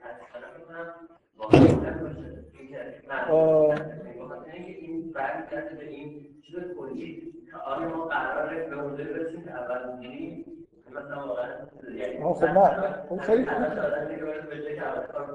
میشه اون بحث بدون این موضوعی که تو مطرح کرد که آیا آره حالا اگه جایی هر کسی هر جای علاقه ببینه این یه چیزه مثلا این بهشت کجاست در جغرافیایی و اینا. اگه بگید تو کره زمینه بعد بلا فاصله یه عده آدم خیلی خاص هستن که میزن سرتون کجا بوده. بعد دیگه مثلا میشه سالها در مورد این بحث کرد. مثلا من, من میگم توی چیز بوده مثلث برمودا. یه جایی که نتونید برید ببینید مثلا آثارشون هم پیدا شد. خب من, من کاری که می‌خوام این جلسه بکنم امیدوارم خیلی اولش قرار نبودی کارو بکنم ولی الان با توجه به این مقداری که از وقت گذشته یه بخشی از کاری که می‌خواستم بکنم اینه که داستانو همینجوری خط به خط فارسی بگم. اگه جاهای عربیش مهمه عربیش هم بگم. و هی مثل همون کاری که با داستان یوسف کردیم. مثل سوال مطرح کنم. و مطرح بکنیم یه جایی فکر کنم دفعه قبل هم همین کارو کردیم. فکر کنم خیلی نه داستان قرآن همه جا همین مهمه دیگه. چرا این واژه اومده؟ چرا اول اینو میگه؟ منظور این چیه؟ همینطور بریم ببین کلی مثلا ابهامات ممکنه توی داستان باشه. داستان از توی سوره بقره با این جمله شروع میشه که که به یاد آر اونگاه که پروردگارت به ملائکه گفت که من در زمین خلیفه ای قرار میدم. این جمله معروف انی جائلون فی الارض خلیفه. خب من سوال اول خلیفه یعنی چی؟ نه نه نه سوال مهم. اول همه خیلی از داستان ها این گفته میشه. و لزوما هم بیاد ترجمه میشه هنگام. بعضی ترجمه می‌کنن هنگام. و اونگاه که پروردگار. خب سوال سوال اول این که ممکنه سوالای شما مطرح کنید من رسما بگم خب من اینو جواب نمیدم و سوالای شبیه اینم نکنید. حالا من خودم خواستم اشاره کنم مثلا یه سوالو نگم بهتر. مثلا مثلا یه سوالی نه نفر بگه که اصلا خدا چرا داره به ملائکه میگه؟ که بعد اونها یه چیزی بگن. اصولا هیچ وقتی من هیچ سوالی رو در من خدا چرا یه کاری رو می‌کنه؟ جواب نمیدم واقعا احساس من اینه که خود سوال و جوابش اصلا در یه لول خیلی احمقانه معمولا اتفاق میفته که چرا خدا یه کاری رو انجام میده یه چیزی رو داره میگه. من اصلا نمی‌فهمم سوال یعنی چی که بخوام جوابش بدم و داستان اینجوری شروع میشه که میگه اونگاه که پروردگارت ملائکه گفت انی جائلون فی الارض خلیفه. من سوال اول اینه که خلیفه اینجا یعنی چی؟ می‌خوام یه تعبیری از خلیفه وجود داره که خلیفه در زمین گذاشتن جانشین خدا منظور انسان کامله شد خیلی از میگه در واقع جانشین خدا در زمین کسی که به اون مقام انسان کامل رسیده. مثلا به طور کامل پیغمبر پیغمبران خلفای خداوند در کره زمین. اینجوریه واقعا. یا یا همه ما یه جوری خلیفه خدا در کره زمین هستیم. مفهوم خلیفه اینجا یعنی جانشین خدا بودن در کره زمین یعنی مثلا در واقع خلیفت اللهی خب این مقامیه که بعضی از آدما بهش می‌رسن. یه همچین تعبیر عرفانی وجود داره. اگه شنیده باشید که خلیفت اللهی خودش انسان به مقام مثلا خلیفت اللهی می‌رسه. یعنی آدمای خوب به کمالاتی می‌رسن اینا خلیفه خدا. جانشین خدا در کره زمین میشه. منظور از این آیه اینه یا نه همه آدمایی که تو کره زمین خلق میشن در واقع جانشین خداست. یه جایی مثلا این گفته میشه که مثلا شما مثلا انگار که داره میگه این عنوان خدشه‌دار به انسان‌هایی که مثلا دارن گناه می‌کنن اینا مثلا شما شما به عنوان کسایی که خلیفه خدا در زمین بودید مثلا دارید این کارهای بد انجام می‌دید. مثلا خب این حس وجود داره که اینا این انسان بودن همون خلیفه خدا بودن. یعنی همه دو تا چیز میشه گفت دیگه. حالا در من دو تا چیز ذهنم میاد همه انسان‌ها خلیفه خدا هستن. جانشین خدا تو کره زمین هستن. به معنی. انسان اصولا آدم جانشین خدا تو کره زمین. هر کاری که می‌خواد. انسان آره انسان. انسان اصولا مقام خلیفت اللهی داره. و میشه اینجوری تعبیر کرد. اون مقام به قول عرفا اتمش مثلا اکملش اونایی که به مقام مثلا خیلی بالای انسان کامل و اینا می‌رسن اونا با به یه معنای برتری در واقع جانشین خدا هست ولی حالا این یه سوال. من میل داشتم واقعا اینا رو بحث بکنم در موردش بفرمایید.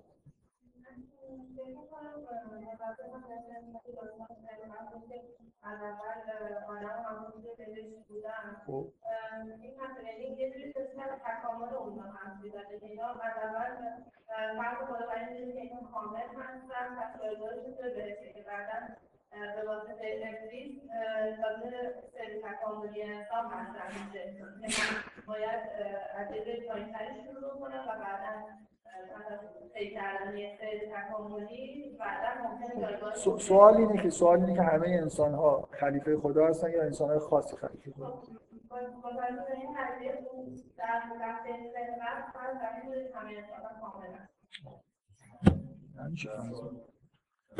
من اصلا این حرف خوب نمی‌فهمم. فرض بر این بوده یعنی چی؟ حالا فرض کنید که اینجوری آیه بعد دقیقا اینو نقض کنه دیگه. بلافاصله که این حرف میشه ملائکه میگن که می‌خوای کسی رو بذاری تو کره زمین که فساد بکنه و خون بریزه.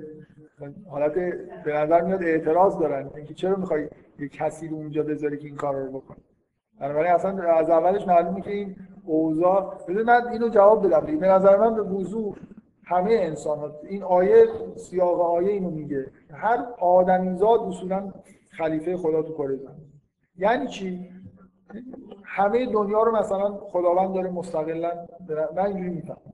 همه چیز دست خداست مثل اینکه یه چیزایی تو کره زمین رو به انسان ها داده باشن. انسان ها یه جور دخل و تصرف تو کره زمین می‌تونن بکنن. درست؟ مثلا شما فکر کنید همه کرات آسمانی یه جوری روی مدارهای معینی انگار دارن حرکت می‌کنن همه چیز از پیش تعیین شده است. یه موجود مختار که یه کارایی می‌تونه خل... ویژگی های الهی داشته باشه خلاقیت داره می‌تونه یه چیزایی رو به وجود بیاره. تمدن به وجود میاره یه چیزایی می‌سازه خراب می‌کنه و صفات این شکلی داره. یعنی انگار که داره فرمان روایی می‌کنه تو کار زمین یعنی حس جانشین بودن مثل اینکه کارهای مثل مثل اینه نه واقعا می‌خوام بگم نه واقعا اینجوری. مثل اینه که انگار اصلا کره زمین به این جانشین خود- جانشین شدن یعنی این دیگه. اینا قراره که بعضی از کارها رو به این اینا به عهده بگیرن. چی می‌فهمیم از خلیفه؟ که یه, یه کاری قرار یه نفر یه چیزایی انجام بده یه نفر جانشین میشه اون کارهایی که اون قرار انجام بده نقش اون رو این ایفا می‌کنه. جانشین یعنی همین دیگه. کسی که در پوزیشن یک کسی دیگه قرار می‌گیره به طور مثلا مدنی. واقعا این کاره نیست ولی جای اون رو می‌گیره. به خاص خود خدا. که این با اینجا خدا انسان می‌تونه کارهای انجام بده که یه با اراده خدا مثلا مخالفت بکنه اینا بحثای یه خورده چیزه. از این لولی که ما داریم حرف می‌زنیم واقعا بالاتره. تناقضی با این نداره که همیشه اراده خدا به این نوعی تحقق پیدا می‌کنه. یعنی ما همینجوری که اختیار رو نمیشه خیلی خوب بیان کرد و توضیح داد و مشکلات فلسفی برمیخوره وارد اینجور بحث‌های خیلی عمیق این شکلی که در واقع شاید به معنای عمیقم نباشن نشیم اینکه از این آیه چی می‌فهمیم جانشین خدا داره برای خودش تو زمین می‌ذاره انگار بعضی از امور زمین بعضی از کارهایی که خداوند به طور طبیعی خدا باید انجام بده رو انگار این می‌تونه انجام بده. چیزایی می‌تونه بسازه چیزایی می‌تونه خراب کنه دخل و تصرف می‌تونه بکنه تو کار زمین. یه همچین چیزی فهمیده میشه. من من این سوال دیگه ای دارم سوال.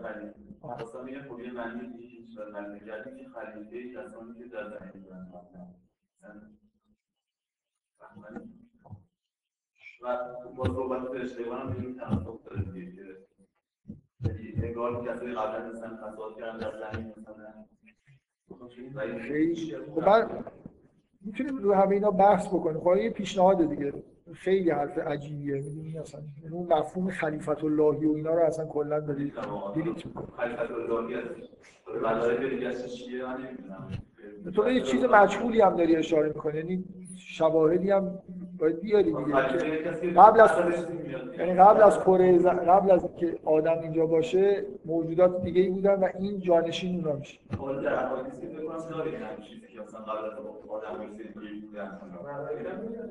که دارید حالا خب. حالا این حالا یه پیش میشه رو اینا فکر کرد. من نمی‌خوام جوابی قطعی بدم. بذارید من می‌خوام حداقل این داستان تا آخر بخونم. 20 تا سوال مطرح کنیم که بشه روش فکر کرد. الان می‌خواد سوال مطرح؟ هر کی سوال می‌خواد سوال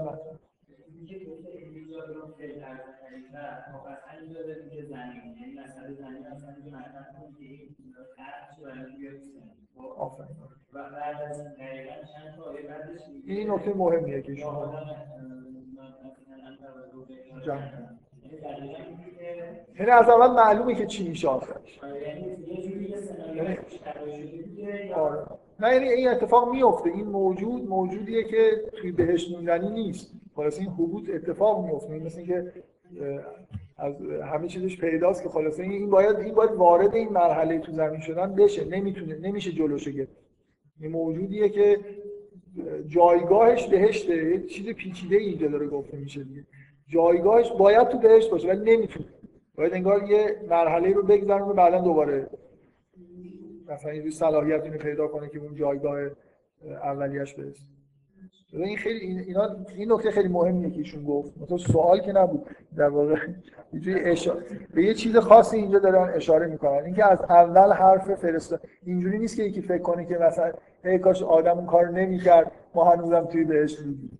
مثلا از اول حرف اینه که اصلا این خلقت داره انجام میشه و اینا قراره که خلیفه خدا تو کره زمین بنابراین حالا به رو همه اینا میشه بحث کرد. من, من یه سوال دارم. حالا بعد نیست روش بحث بکنیم. می‌خوام جلسه رو تموم بکنم. به وضوح اینجا حرف از اینه که خیلی احتمالا شنیدید که انسان کامل اصلا خلیفه خدا در کائناته. اینجوری تعبیر می‌کنن بعضی از عرفا. شنیدید دیگه؟ حرف از جغرافیای زمین نیست. انسان کامل خلی... جانشین خدا مثلا این مقام خلیفت اللهی داره در بین همه موجودات. یه همچین تعبیری وجود داره. از کجا این تعبیر اومده؟ در حالی که اینجا حداقل دو تا نشانه خیلی واضح وجود داره که این قدرام اوضاع دیگه چیز مثلا خیلی گندش نباید کرد. یکی اینکه میگه این جایلون فل ارزه کره زمین داره خلیفه نصب میشه. نه جهان. درست؟ خب.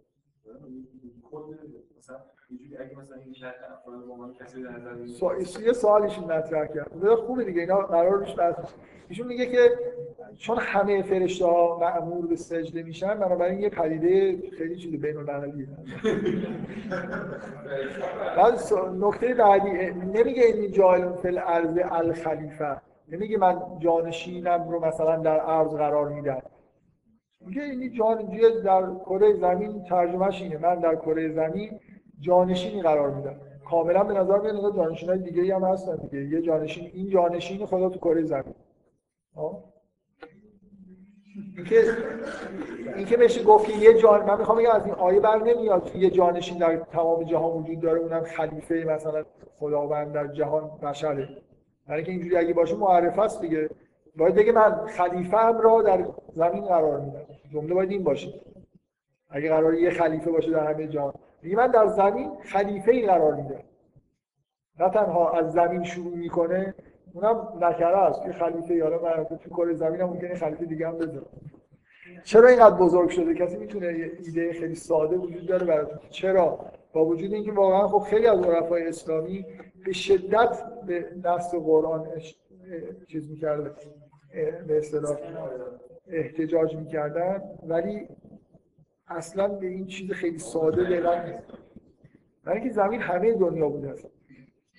یعنی اصلا یه زمین بود و یه مقدار هم اینجوری مثلا چند تا چیز نورانی هم بالا بود. جای دیگه وجود نداشت. بنابراین دنیا زمین بود. ما الان یه جوری احساسمون اینه که او زمین چیز کوچولویی یه جای طرف دنیا وقتی میگه اینجا داره خدا می‌دونه چند جای دیگه هم ممکنه خلیفه مثلا نصب شده باشه. اصلا تصور بدیهی از دنیا این بود که همه دنیا همین کره زمین مثلا همه جای دنیا همه دنیا همینه و این آسمان هم خیلی کوچیک‌تر تو از زمینه. واقعا تصورش این نبود که آسمان چیز خیلی خیلی عظیمی و مثلا کلی امتداد داره و اینا. بنابراین حالا که مرکز همه دنیا زمینه بنابراین چیز دیگه به نظر میاد که خلیفه در کل کائنات داره نصب. جای دیگه نیست مثلا کره ماه که دیگه خلیفه نمی‌ذارن به این کوچیکی یه. به نظر من این خیلی تصور گمراه کننده خیلی خیلی عمیقی بود که تا همین یه مدت قبل هم وجود داشت بنابراین خیلی جاها ممکنه اینجوری در واقع اشتباه پیش اومده باشه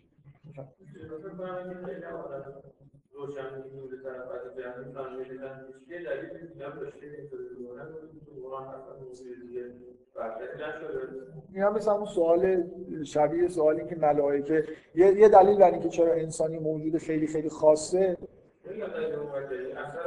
اینه که مثلا اثر اثر اینه که خب موجود دیگه ما تو قرآن نمی‌بینیم در هم سطح انسان. ما ملائکه رو می‌بینیم مثلا حد اکثر بگید در کره زمین. یه موجودات به اسم جن هستن ملائکه هم هستن که اونا هم سجده کردن. تموم شد دیگه. خیلی چیزایی دیگه تو دنیا هست که ممکن ما هیچ تأثیر نشه در دنیا ما اهمیت نشه خب قرآنی که برای ما اومده خب خب اینو پس چرا وقتی داشتی در مورد ملائکه صحبت می‌کردی؟ جواب اشتباه ندادی؟ کردم ما ما ما دنیایی رو ما, ما تو قرآن اینو هیچ وقت فراموش نکنیم من قبلا هم اینو روش تاکید کردم. ما دنیای انسان رو توی قرآن می‌بینیم. نه همه چیز دنیا رو. یه چیز اصلا یه چیزایی تو این دنیا به ما ربطی نداره و اصلا ما نمی‌تونیم درکش بکنیم. اینا تو قرآن بهش اشاره نمیشه. ما چیزی رو از قرآن دنیا داریم می‌بینیم توی قرآن. که یه جوری ربط به انسان داره. این کلام خدا برای بشره. به سند بین المللی نیست. برای ما نازل شده. مثلا در مورد حتی روح میگه وقتی سوال می‌کنن بگو این اصلا سوال نگه هیچ نمی‌فهمید همین یه جمله هست که بدونید که اینجا یه چیزی هست. در مورد خودتون.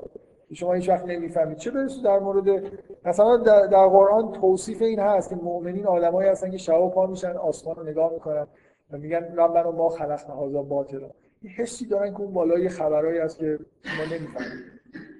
احساسی از اینکه ورای این زمین مثلا تو این آسمان ها یه چیزهایی هست یه جریانایی داره میگذره اینا این همه دارن حرکت می‌کنن این ور همش دلیلش ما نیستیم مثلا. چیزی مربوط به ما نیست. خیلی چیزا ممکنه تو دنیا باشه که مربوط به ما نیست. حالا در حال اینکه من, سوال... من فکر می‌کنم بهتره که یه تعداد خیلی زیاد سوالایی که هست و اگه interaction داشتیم خیلی بهتر بود. ولی اینجوری لازم میشه که بنویسم مثلا. در...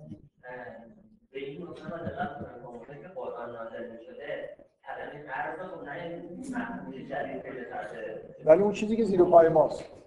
ولی منظور اون چیزیه که زیر پای ماست. یعنی بله؟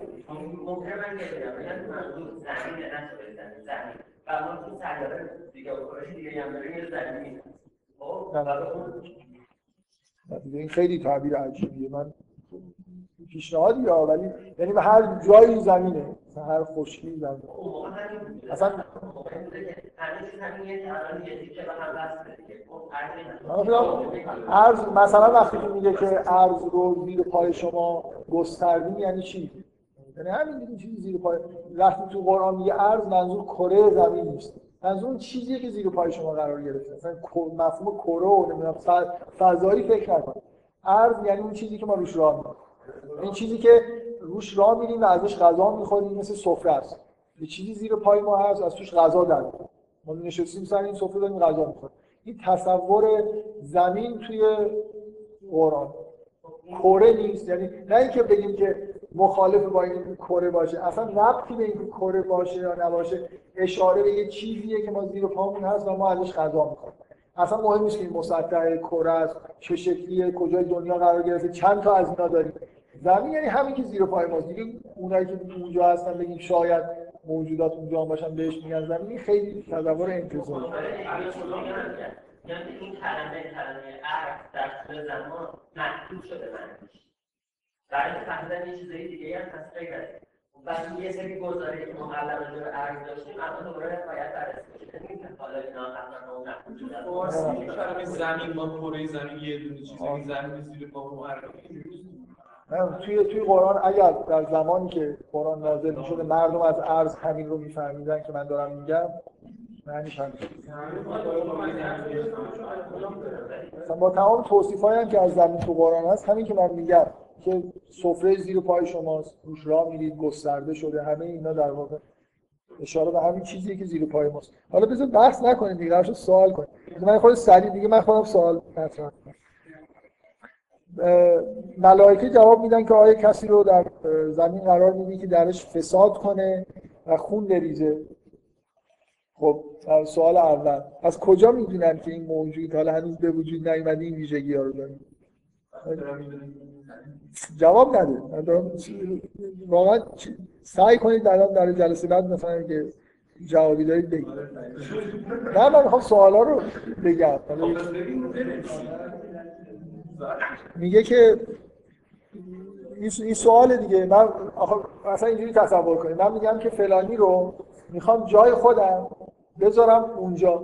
یه نفر بیاد بگه می‌خواید بذاری پدر مردم در بیاره این معنیش این نیست که تو خودت مثلا می‌فهمی منظورم چیه. اینجوری ممکنه یه معنی بدی بده. من خلیفه خدا تو زمین یعنی کسی که یعنی خدا مثلا تا حالا داشته این کارو می‌کرده. چون خلیفه از چه چیزی ملائکه نتیجه می‌گیرن که اینجوریه؟ یه موجودیه که در واقع خون میریزه و فساد می‌کنه.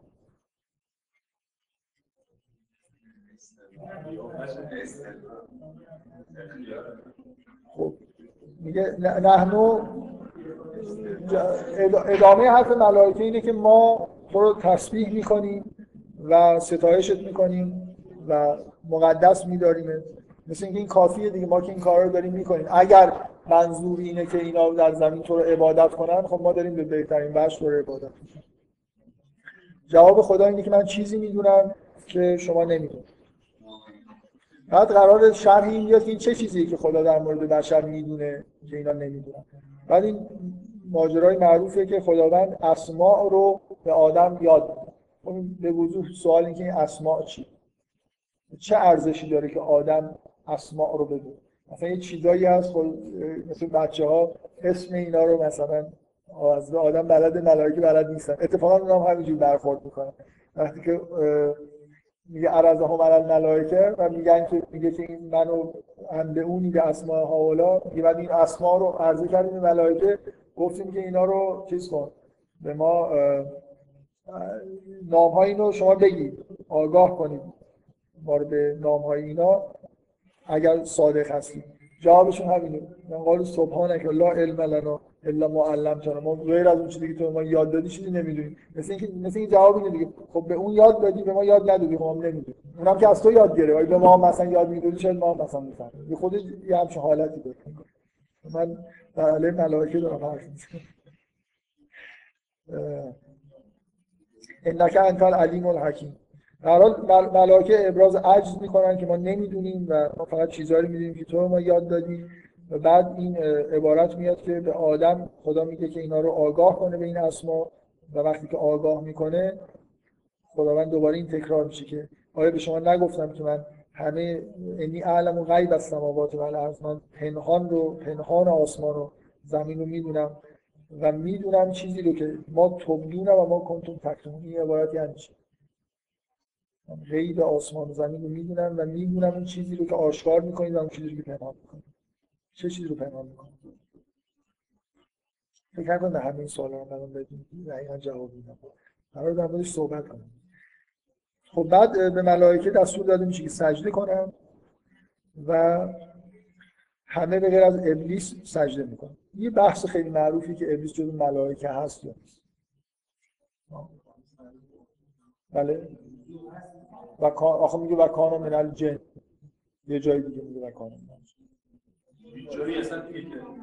میگه که و, و از میگه و از قلنا للملائکه اسجدوا لآدم فسجدوا الا ابلیس. یه جوری انگار این هر حال جزء ملائکه است کار بدی نکرده به ملائکه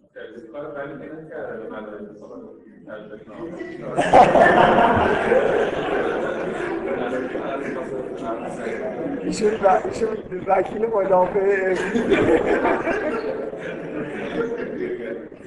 یه ترانه معروفی هم از سیمپتی پرزدی خیلی ها توی می‌دونید که در تاریخ عرفان و اینا هم یه چیز بودن خیلی سمپاتی داشتن نسبت به ابلیس. رسما تبرئه می‌کردن ابلیس از اینکه گناه شد اینکه امتناع کرد و مستک برای یعنی استکبار کرد و کان من الکافرین و از کافرین بود. و کان من الکافرین به گزاره به زمان گذشته است. بذارید من نمی‌دونم واقعا همین قرار دیگه بیشتر از این سوال مطرح نمی‌کنم. همین قضیه جلسه آینده نمی‌تونیم در موردش صحبت کنیم.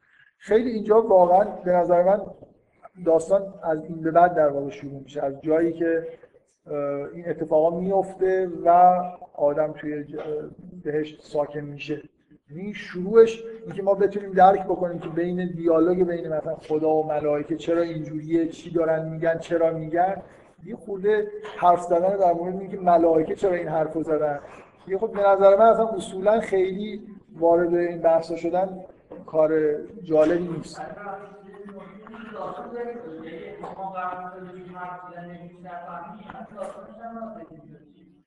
نه هیچی نه نه که هیچی نفهم. نه نه نه اصلا موضوع نیست که هیچی نفهم ما قرار سعی کنیم که خیلی چیزا رو بفهمیم. شاید مثلا پیغمبر همه چیزو می‌فهمه. من می‌خوام بگم خیلی این داستان داستان ثقیلیه مثل داستان یوسف و برادراش نیست که ماجرایی که توی کره زمین اتفاق افتاده. ما مخصوصا در مقدمه داستان طبیعی که امید زیادی به اینکه ماها مثلا خیلی خوب بفهمیم ما که خیلی موجودات زمینی هستیم که دیالوگ بین خدا و ملائکه و مثل این میگم مثل سوال کردن از مقصد خدا که چرا خلق کرد چرا نمی‌دونم این حرف رو زد امید کمتری ببین قبول داری که یه جاهایی از قرآن هست. چی می‌فهمی چی می‌فهمی از اینکه خدا میگه هو اول و آخر؟ و ظاهر و باطن که قرار نیست همه جای قرآن یک نواخت فهمیده بشه. بعضی خب برای آدمایی که خیلی بهتر ما چی می‌فهمیم از صدرت المنتها یعنی چی؟ شاید از اول تاریخ تا الان غیر از پیغمبر چند نفر دیگه بیشتر نفهمیدن واقعا صدرت المنتها یعنی چی. که همه چیز کتاب فهمیده نمیشه اصلا چیز عجیبی نیست.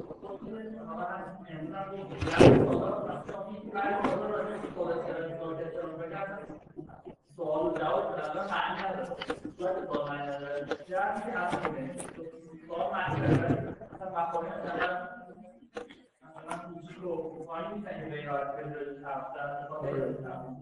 نه حرف من نمیگم حرف نمی‌زنی. من قرار در مورد این چیزا حرف بزنیم در مورد این سوال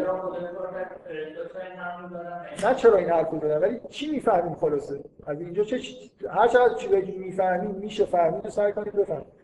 من نمی‌خوام به چرا مثلا چرا این دیالوگ اتفاق افتاد جواب بدم نمی‌دونم واقعا نمی‌دونم اصلا چجوری ممکنه بشه این نفر جواب بده.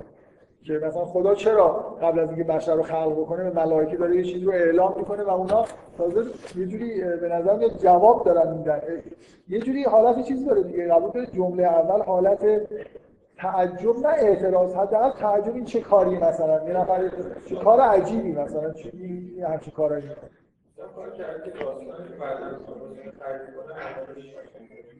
خب ایشون نظرش ایشون نظرش اینه که بعدا برای ملا... داستانی که مقدمه برای ملائکه داره گفته میشه که بعدا ملائکه که درگیر این ماجراها میشن از اولش مثلا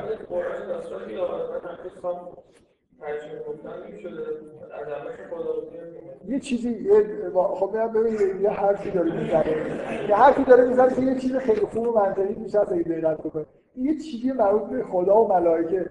خدا با ملائکه رب ملائکه هم هست که به اونا داره اینو میگه مثلا برای اینکه اونا مثلا بعدا ناراحت نشن. نه مثلا میگه. ایشون دقیقا داره یه چیزی میگه. واقعا حرف درستی دیالوگ بین خدا و ملائکه از ملائکه بپرسید چرا اینو خدا بهتون گفت ما جزء زندگی جزء زندگی بله. یه چیزی برای ما هم داره. ما از توی این حرفا یه چیزایی می‌فهمیم.